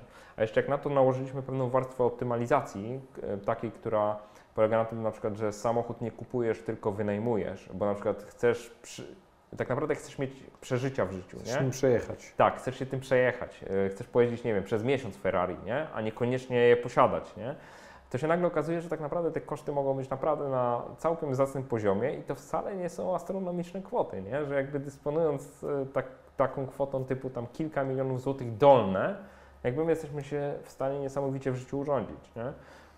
Już pomijam takie historie, wiesz, jak ci wszyscy różni porąbani Amerykanie, którzy uprawiają wolny zawód i wyjeżdżają do krajów, gdzie Geoarbitraż się to nazywa. Dokładnie, gdzie waluta jest tak naprawdę w stosunku do dolara bardzo deprecjonowana, gdzie tak naprawdę koszty życia spadają Ci do 1,20 tego, co byś miał w Stanach, a przez to, że pracujesz zdalnie, to możesz tak naprawdę maksymalnie w ogóle zmaksymalizować swoje oszczędności w jakimś tam okresie i potem wrócić do tego miejsca już z odłożoną. Ale to są nawet przykłady Polaków, którzy tak robią i to jest niesamowite, że wiesz, jeżeli ktoś mieszka w Warszawie na przykład i ma tu mieszkanie, są ludzie, którzy po prostu wynajmują to mieszkanie, wyjeżdżają do Tajlandii albo na Filipiny i żyją tam rzeczywiście za te koszty takie miejscowe, które są w porównaniu z Polską, one są po prostu na porównywalnym poziomie albo niższe, więc jakby są w stanie finansować swoje życie w zasadzie niewiele robiąc, nie? Oczywiście to nie jest model dla wszystkich, ale pokazuje, że jest taka opcja, ale jest to możliwe jak najbardziej, tak. Nie? Ja na przykład jestem wielkim fanem szukania wszelkiego rodzaju takich, no nie powiem wytrychów, ale takich, bo nawet dla sportu jest to czasem fajnie zrobić. Ja ostatnio rozmawiałem z moim dobrym przyjacielem o tym, w jaki sposób zaoszczędzić na operacjach dentystycznych różnego rodzaju, czy na zabiegach dentystycznych, gdzie na przykład możesz, gdy chcesz sobie zrobić implanty, to dużo lepiej jest wyjechać do Gruzji, ponieważ na przykład zrobić to o 50% taniej, na bardzo podobnym poziomie, bo tam na przykład dane zabiegi są dofinansowywane, nie? No jest, to przykładów jest multum, ale po prostu chodzi mi o to, że jak tylko tak naprawdę się w to wgryziesz, to a jeszcze przy otwartych granicach, gdzie no podróżować możesz bardzo prosto i na przykład zaplanować sobie podróż za pół roku, kupując bilety do Sztokholmu za 36 zł i tak dalej, i tak dalej, i tak dalej. Więc takich haków jest sporo. Nie? Super, super, potwierdzam. Wróćmy jeszcze na chwilę do tego Counter-Strike'a. Dawaj. Skąd się to w ogóle wzięło? Granie się wzięło się oczywiście z grania, tak? Ale ja to jestem taki przykład człowieka, który jak coś robi, to stara się to robić na 100%, więc u mnie zaczęło się tak, że znajomi mnie zachęcili, z pracy zresztą, do Counter-Strike'a. Gdzie ty pracowałeś wcześniej? Ja w ogóle mam taką historię, że najpierw byłem takim dziennikarzem dochodzącym dawno temu w Bajtku, w takim magazynie komputerowym. Później różne zawody wykonywałem, ale generalnie byłem w Gazecie Wyborczej również współpracownikiem. I pierwszy etat był krótki, bo to był sklep komputerowy, ale taki znaczący etat to była praca w wydawnictwie IDG Poland. Ja tam pracowałem w tygodniku Computer World. I tam spędziłem 7 lat jako dziennikarz, redaktor, organizator też konferencji. A później przeszedłem na drugą stronę barykady, to się wydarzyło w 2002 roku, poszedłem do firmy informatycznej. I 10 lat spędziłem w firmie informatycznej. No później już jakby rzuciłem etat, zacząłem pisać bloga i w zasadzie najpierw zacząłem pisać bloga, a później po pół roku rzuciłem etat i już żyję z bloga, nie? I z książki. No teraz z książki, tak. Także historię mam mocno związaną z pisaniem. Ale jak pracowałem w firmie informatycznej, to znajomi grali, ktoś powiedział o Counter-Strike'u i to nie była ta pierwsza fala, to nie był ten CS tam 1.6 czy coś, tylko to już był Counter-Strike Source, CSS. Zacząłem grać i tak mnie mocno wciągnęło, przy czym nie grałem trybów turniejowych, tylko grałem tak zwanego gun game'a, teraz się to wyścig zbrojeń nazywa, nie? I gun game to była taka specyficzna forma rozgrywki, gdzie no, fajne mapy, jakby fajnie się grało, więc stwierdziłem, ja chcę grać na takich mapach, jakie mi się podobają, w związku z tym stawiam własny serwer. Nie? Jak postawiłem własny serwer, to się skończyło chyba na 6 serwerach, które stały, a ze względu na to, że to były serwery wtedy, jak wchodził Tickrate 100, no to były serwery na Tickrate 100, więc nagle się okazało, że to są jeden z fajniejszych takich serwerów do grania. I całkiem sporo ludzi rzeczywiście regularnie grało. I to, co ja wtedy wprowadziłem jako taki globalny admin na tych serwerach, powiedziałem, u mnie na serwerach się nie przeklina. Co jak w świecie gier typu strzelanki, FPS-y, Counter-Strike w szczególności, no to wiadomo, że to nie jest normą, nie? Bany były rozdawane często gęsto, ale nauczyłem graczy, że na tych serwerach się nie przeklina. I rzeczywiście było tak, że ludzie, którzy gdzie indziej wiązankami sypali non-stop, u nas nie przeklinali po prostu. Dlaczego? Bo chcieli grać na serwerach Tickrate 100. I rzeczywiście zaczęła być fajna atmosfera i wyobraź sobie, że całkiem sporo dziewczyn u nas grało. w tamtych czasach, bo po prostu, no wiesz, no, jak nikt się do nich nie dowala, tak, i nie muszą słuchać wiązanek, od których uszy więdną, no tak jest zupełnie inne środowisko. Sporo fajne takie community się zrobiło, było tam kilka zlotów, z tymi ludźmi, powiedzmy, kontakt mam do dzisiaj.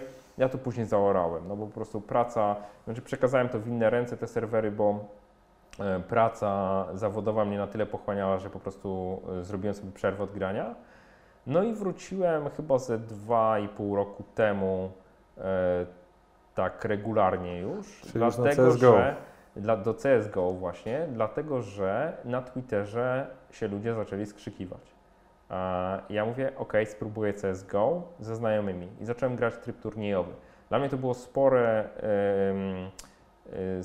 utrudnienie, bo tych nawyków z gun game'a to jednak miałem bardzo dużo, nie? Więc no i teraz co? No można powiedzieć, parę razy w tygodniu pykamy w zasadzie stałym składem. Między innymi jest tam, no nie będę wymieniał kto jest, powiem tylko, że pozdrawiam wszystkich bardzo serdecznie, bo to długo by wymieniać. A nigdy się nie kręciło, żeby się jakoś mocniej w e-sport zaangażować? Wiesz co, zastanawiam się, znaczy tak, do tego trzeba mieć spore nadwyżki kapitału, to jest pierwsza rzecz. Ja tych nadwyżek o tyle nie miałem, że ja patrzę bardzo perspektywicznie, to znaczy nawet jeżeli mam nadwyżki finansowe, a mam w tej chwili całkiem spore, to jednak dla mnie priorytetem było zapewnienie bezpieczeństwa rodzinie długofalowe. No i to jest coś, powiedzmy, do czego udało mi się doprowadzić. W tej chwili jakby zapewniłem sobie finansowanie moich długofalowych projektów, które będą niedochodowe, bo chodzi mi po głowie, jak mówiliśmy o tym problemie edukacji finansowej. Już zdradziłem niedawno, że chodzi mi po głowie jakby taki makrocel na moje życie, czyli wprowadzenie przedmiotów finanse osobiste do szkół podstawowych. I to jest projekt, który wymaga z mojej perspektywy 5 do 7 lat mocnego zaangażowania. Robię sobie tam takie przymiarki do tego w szkołach prywatnych w tej chwili, gdzie po prostu przyjeżdżam od czasu do czasu, coś do dzieciaków pogadam. Czyli znowu to, co robię, zbieram doświadczenia, znaczy, żeby zobaczyć, w jaki sposób z dzieciakami można pracować. Dopiero na podstawie tych doświadczeń będę próbował ułożyć coś, co można by było nazwać w cudzysłowie dużym przedmiotem. Tak, przedmiotem.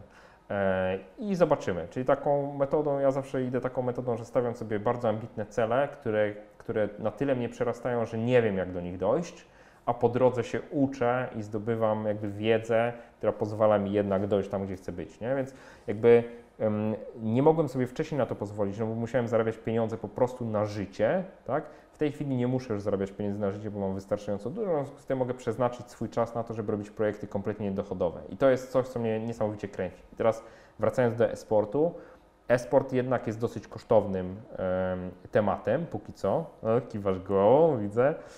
Inwestor, proszę bardzo, Ago. Gratulacje swoją drogą, publicznie. Wydaje mi się, że to jest dobry moment na wchodzenie w e-sport, dlatego że pomimo, że on wymaga pewnego kapitału, to jednak niezbyt dużego w tym, co będzie prawdopodobnie w przyszłości. Więc oczywiście myślę, tutaj różne wątki mi przez głowę przechodzą. Zawsze w tych moich decyzjach to jest tak, że my podejmujemy decyzje wspólnie z żoną, nie? I teraz moja żona, dla jasności, jest niesamowitą przeciwniczką gier komputerowych. Niesamowitą. W związku z tym to nie jest takie proste przekonać, wiesz, drugą połowę do tego, że a, powinieneś grać tyle, ile grasz, b, być może powinieneś się tam zaangażować w jakiś sposób kapitałowo, co nie znaczy, że mi to po głowie nie chodzi. I na tym chyba skończę póki co. Okej, czyli rozumiem, że nie przekonuje jej specjalnie tutaj argument, że są to dzisiejsi gladiatorzy i... Nie, wiesz co, znaczy postura zawodników. Oczywiście widziałem tweeta Zbigniewa Bońka i co by nie mówić, to no jest to dyskusyjne, w jakim stopniu to jest zdrowe. Bo ja nie mówię o tym, czy to jest sport, czy nie. To nie jest sport, to jest e-sport i jakby nikt nie próbuje mówić, że to jest taki sport jak każdy inny. Nikt nie podnosi w ogóle tej dyskusji. Dokładnie tak. Ja też jakby tutaj wprost to mówię, to jest zupełnie coś innego, ale no jakby tak jak sport zawodowy też nie jest, uważam, niczym zdrowym. Bo sam jesteś najlepszym przykładem, tak, sport cię wyeliminował ze sportu, Cokolwiek by nie mówić, to jakby te aspekty typu, wiesz, no jednak siedzisz w jakiś tam konkretny sposób. Ja myślę, że kluczowe będzie to również, żeby promować zdrowe postawy we sporcie, nie? Czyli żeby zawodnicy byli w stanie się dbać. Edukacja, nie? Tak, tak. To jedno. Drugie, zaplecze i praca, wiesz, z psychologami i tak dalej. No to jakby to jest... E-sport wymaga takiej samej profesjonalizacji, jeżeli ma być poważnie traktowany jak sport i to zaplecze jest absolutnie kluczowe. Zresztą widać po wynikach niektórych drużyn, że po prostu różne rzeczy potrafią się rozsypywać. Nie? Mi się też wydaje, że e-sport, żeby sobie w pewnym sensie też zasłużyć na takie traktowanie, do jakiego aspiruje, musi też przetrwać po pierwsze próbę czasu na bardzo wysokim poziomie też percepcyjnie, a po drugie pokazać tym wszystkim niedowiarkom, że faktycznie idzie to do przodu, że nie ma tak dużej fluktuacji, jeżeli chodzi, tak jak Ty powiedziałeś, o poziom na przykład danej drużyny, że zaczną się pojawiać podmioty, czy zaczną się pojawiać zawodnicy, którzy przez bardzo długi okres będą utrzymywać bardzo konkretne... Tak, że ich średnia jest przewidywalna, tak. Nie? W sensie takim, żeby no, wiadomo, ta przewidywalność jest potrzebna, bo jeżeli ktoś ma sensowne pieniądze inwestować z kolei, no to oczekuje przewidywalności, nie? No. To temat na oddzielną rozmowę prawdopodobnie. Ja dla jasności absolutnie nie czuję się tutaj jakimkolwiek ekspertem, to co mówię to są takie tam dyrdymały z mojej strony, jeżeli chodzi o e-sport. Fajnie się temu przyglądać, fajnie widzieć jak ta scena się rozwija, no ale, że tak powiem, na razie hobbystycznie. Ja tutaj tylko, żeby było też właśnie publicznie, to jak kiedyś będziesz szukał opcji, to zapraszam. możemy o czymś pogadać. Imperium budujesz. Wiesz, ja sam powiedziałeś, że bardzo fajnie jest szukać sobie celów, do których jeszcze nie znasz do końca drogi. Tak. I uczysz się po drodze. Właśnie w trakcie.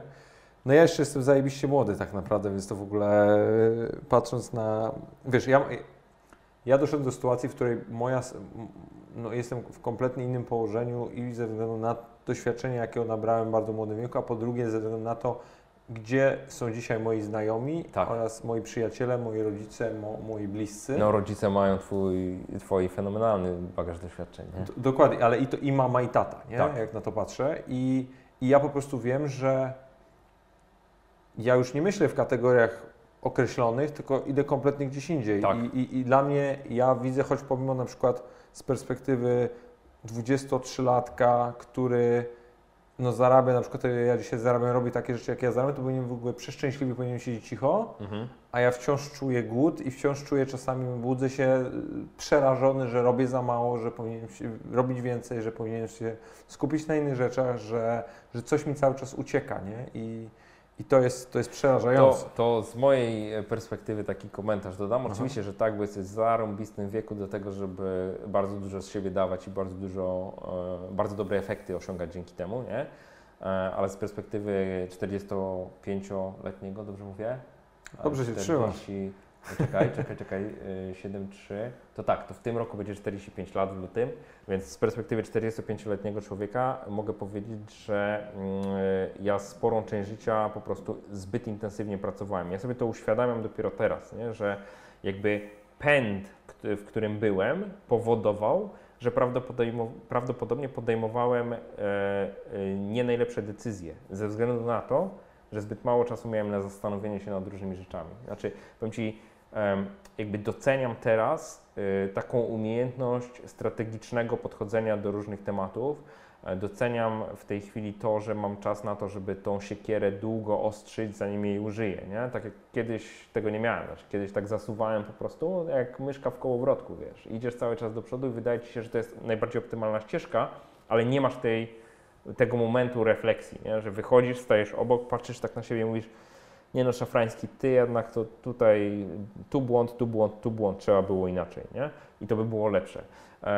Tego mi brakowało, więc też doradzam coś takiego, żeby jednak szukać sobie w życiu takiej, nie chcę powiedzieć równowagi, bo się jej nie znajdzie. Znaczy równowagi nie ma, można balansować w pewien sposób, ale żeby wygospodarowywać sobie czas na to, żeby wszystko kwestionować. Znaczy, i to mówię zupełnie poważnie. Znaczy, teraz różne rzeczy obracam po 5 razy. Dzięki temu stałem się dużo bardziej asertywny, bo odrzucam bardzo wiele różnych... Znaczy, mam bardzo dużo możliwości, ale bardzo wiele z nich skreślam, ponieważ właśnie wiem, gdzie są te moje długie cele. I teraz, jeżeli mi w życiu gdzieś tam, wiesz, nie pasuje coś tutaj, co mi wpada z boku, a jest wydaje się super okazją i super w ogóle świetną rzeczą do podjęcia. Aha. Jakby wiesz, no świat, znowu koszt alternatywny, prosi, nie? Tak, świat cię prosi, żebyś to wziął i zrobił po prostu, nie? To jednak mówisz, ok, fajnie, ale skreślam to świadomie, ponieważ ja idę gdzie indziej, nie? Jakby to jest mój wybór, że idę w tamtą stronę. I teraz, no, życzę ogarnięcia, mówiąc zupełnie wprost, nie? No, nie, to i to w 100% mówię też ja na przykład sobie wprost, że dzisiaj to czasami nie wiem, gdzie to wszystko mi ucieka i tak.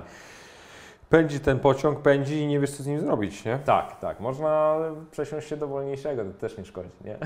No, bo raz na jakiś czas wysiąść, nie? I tak. To dać mu odjechać, bo to też nie ma nic z tym złego, bo mi się też wydaje, że kiedy jesteśmy młodzi, mamy takie, może być totalnie nieintuicyjne przekonanie, że musimy brać każdą możliwą okazję, bo ona ucieknie, już nigdy nie wróci. Moim zdaniem to jest błędne. Znaczy świat to jakby promuje takie podejście, że to wygrywają ci, którzy jakby tutaj są, wiesz, korzystają z każdej możliwej okazji. Clue to jest, jak z tych okazji, które wybierasz, wycisnąć maksa. To mi się wydaje istotne, nie? Dlatego, że my często przerzucając się między różnymi tematami, my nie korzystamy z pełni możliwości, które daje każdy z nich. To też tak jest, nie? Że wiesz, jak musisz zrobić 5 rzeczy zamiast jednej, to każdej z nich poświęcisz mniej czasu. Nie wierzę w multitasking. No. Ja nawet nie mówię o multitaskingu, tylko nawet w sensie takim, żebyś się na bieżąco switchował, nie? Tylko, że masz x projektów, które realizujesz, nie? No sobie mi chodzi, bo wiesz, jest multitasking w skali mikro i w skali makro. Tak. No i ja mówię tutaj o tym w skali makro, czyli tak, że każdy ma w swojej głowie jakąś określone możliwości kognitywnej, takiej percepcyjnej po prostu analizy, nie? No i tak, nie jesteś w stanie faktycznie trzeźwo podejść pod wszystkiego, a poza tym już pomijam takie kwestie, że zawsze wszystko jest pilne, na wczoraj zawsze jest ktoś, kto czegoś od ciebie chce i dopóki ty sam tego bana nie postawisz, tak, to nie będą od ciebie chcieć. Dasz dłoń, urwą ci całą rękę, nie? Dokładnie, więc to jest też... A dwa pytania, na żadne z nich w sumie nie musisz odpowiadać, bo jest to już takie dość mocno... pewnie prywatne, ale bardzo mnie to interesuje z perspektywy tego, co mówiłeś wcześniej, bo tak, mówiłeś, że bardzo istotny jest dobór partnera w perspektywie sportowca, a potem mówiłeś, że wszystkie decyzje inwestycyjne podejmujesz z żoną. W jaki sposób wy sobie ułożyliście te relacje, że to działa? My mamy totalnie partnerstwo i mamy pełną wspólnotę majątkową. To znaczy ja jestem przykładem gościa, który ożenił się bardzo wcześnie. Bardzo wcześnie z perspektywy dzisiejszej to jest, dzisiaj mam 45 lat, a po ślubie jesteśmy 22 lata w tej chwili, nie? Czyli ja miałem 23 lata. Czyli w moim wieku. Tak, tak. I uważam, że super decyzja. Znaczy, wiesz, do dzisiaj po prostu wielka miłość i w ogóle super, nie? Więc jakby ja jestem taką osobą, która... Ja mówiłem o tym, że doradzam tą rozwagę, tak? W szczególności, kiedy ktoś zarabia olbrzymie pieniądze, że przypadkiem nie okazało się, że związek zaistniał z powodu bardziej pieniędzy niż relacji osobistej, nie? Oczywiście doradzam ostrożność, ale to jest indywidualna decyzja każdej osoby, nie? I my mamy totalną wspólnotę majątkową, każdy ma prawo dysponowania całym majątkiem. Mnie naprawdę nie interesuje, znaczy obydwoje jesteśmy rozsądni, nie? Czyli ani mnie, ani Gabi szczególnie nie interesuje to, czy druga strona dokonuje jakichś zakupów, czy nie dokonuje, w tym sensie, że wszystko jest wspólne, nie? Czyli bierzemy ze wspólnego worka. Wiem, że to nie jest powszechny model, że często jest też tak, że jest pewien budżet wspólny w związkach, ale tak naprawdę każdy dysponuje, gdzieś tam ma takie pieniądze, które są dla niego, jego odrębne, że tak powiem, i tylko do jego dyspozycji, nie? Zresztą też polecam taki artykuł na blogu, nie pamiętam tytułu, ale zalinkujemy do niego. A podlinkuj mi wszystkie, proszę. O finansach w związku, właśnie o finansach w związku, jakie są różne modele, jak to można sobie poukładać, nie? Bo jakby nie ma jednej dobrej drogi, to każdy musi sobie sam w jakiś sposób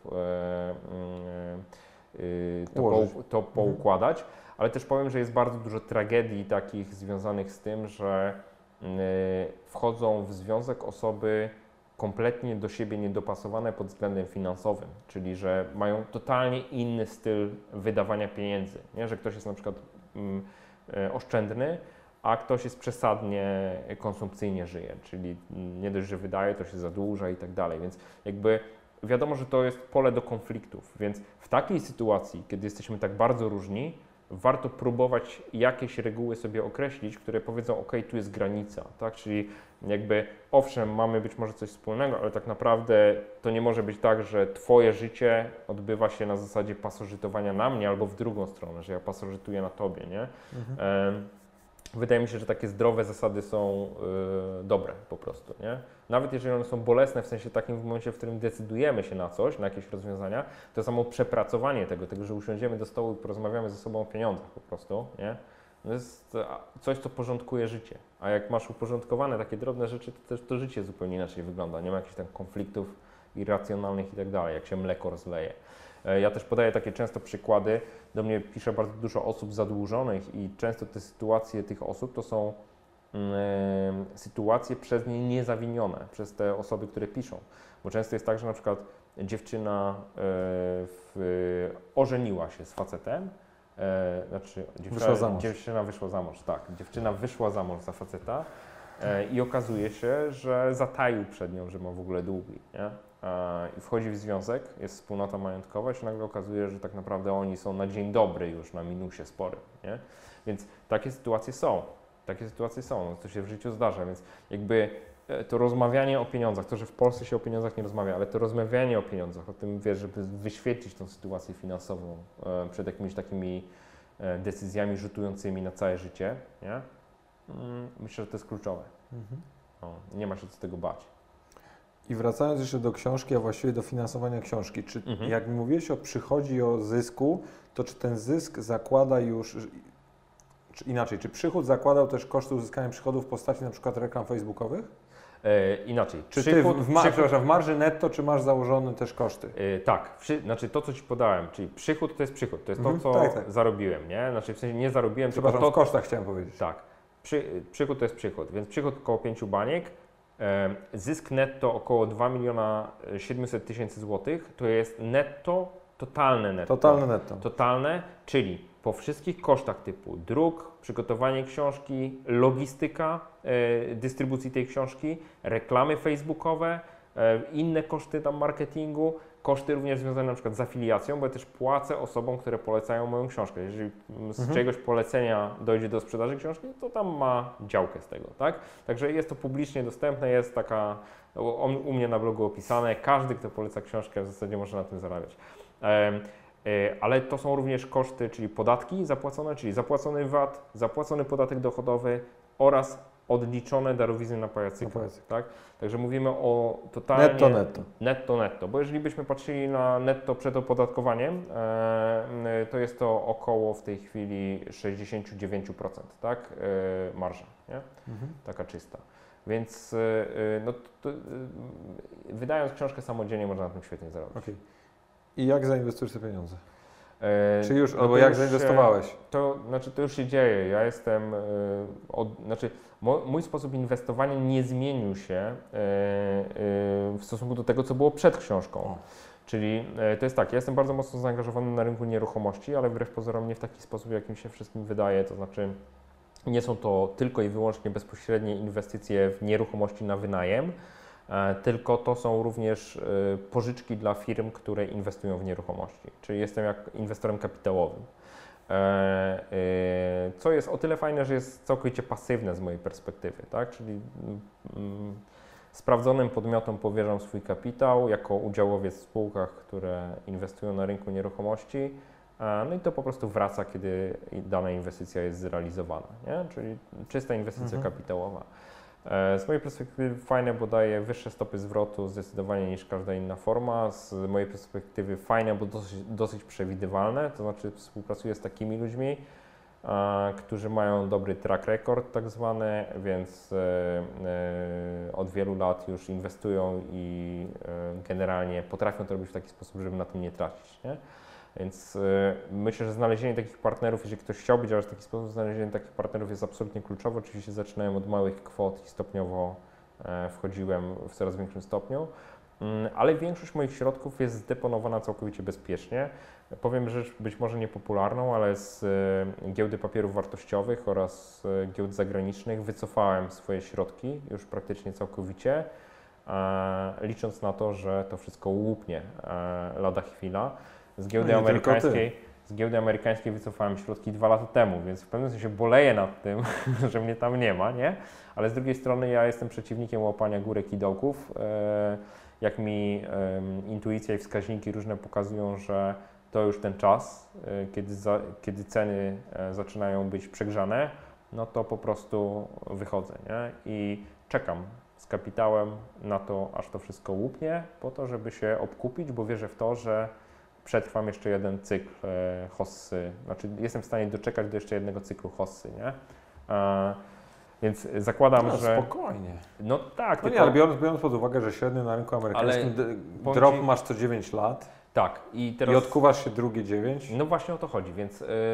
zakładając... jesteś w stanie, jeżeli żyjesz do 90, którą sobie założyłeś. Tak, ale z drugiej strony zakładam, że w pewnym momencie przestanę już kompletnie pracować. Okay. Czytaj, nie będę miał bieżących przychodów wynikających z pracy. W związku z tym przejdę na totalnie bezpieczne formy lokowania kapitału, czyli jakby nie chcę ryzykować, że kapitał mi będzie potrzebny w kolejnym na przykład cyklu 10-letnim, załóżmy, tak? Więc jakby spodziewam się, że najbliższe 10 lat jestem w stanie nieźle jeszcze zarobić, a później już sobie te fundusze totalnie odłożę i pozwolę im być na podorędziu, tak? Na bieżącą konsumpcję, powiedzmy. Czy to założenie się sprawdzi, czy nie, no zobaczymy, tak? Jest o tyle dobrze, że no jakby zabezpieczony jestem, książki kolejne planuję też pisać, więc sądzę, że to zarabianie w firmie też jeszcze się całkiem dobrze potoczy. I to myślę, że to jest miejsce na taką ostatnią fajną dygresję, że mówiliśmy o tym, że warto dywersyfikować. Ale ja też uważam, że są takie scenariusze, w których nie warto dywersyfikować. To znaczy, jeżeli mówimy o na przykład przedsiębiorcach, którzy mają swoją własną firmę, gdzie mają zdolność generowania produktów czy usług, które dają im fenomenalną stopę zwrotu, tak? To dywersyfikacja, no po co oni się mają rozpraszać? A dywersyfikacja jest formą rozpraszania się mimo wszystko, nie?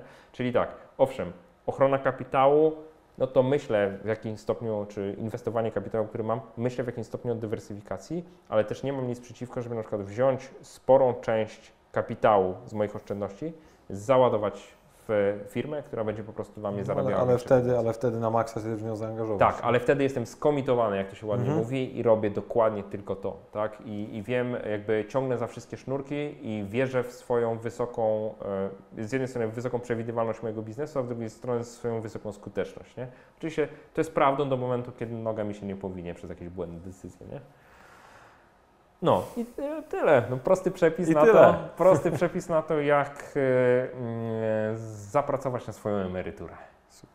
Michał, dzięki, bo nie wiem ile zrobiliśmy. Nie chcę pytać, ale super rozmowa i ja też, że tak powiem, dużo się nauczyłem. Jestem przekonany, że będę mógł z czystym sumieniem polecić to każdemu mojemu przyjacielowi, który dzisiaj wchodzi w świat sportu i to nie ukrywam, bo było moim celem. Bardzo Ci dziękuję. Super. Zostawiłeś mi trochę tutaj prezentów na rozdanie komuś na Twitterze, więc coś jeszcze będziemy musieli z tym wymyślić, ale na pewno do paru z Was trafi egzemplarz Finansowego Ninja. Dokładnie tak. Dzięki wielkie, Olek, za zaproszenie. Super.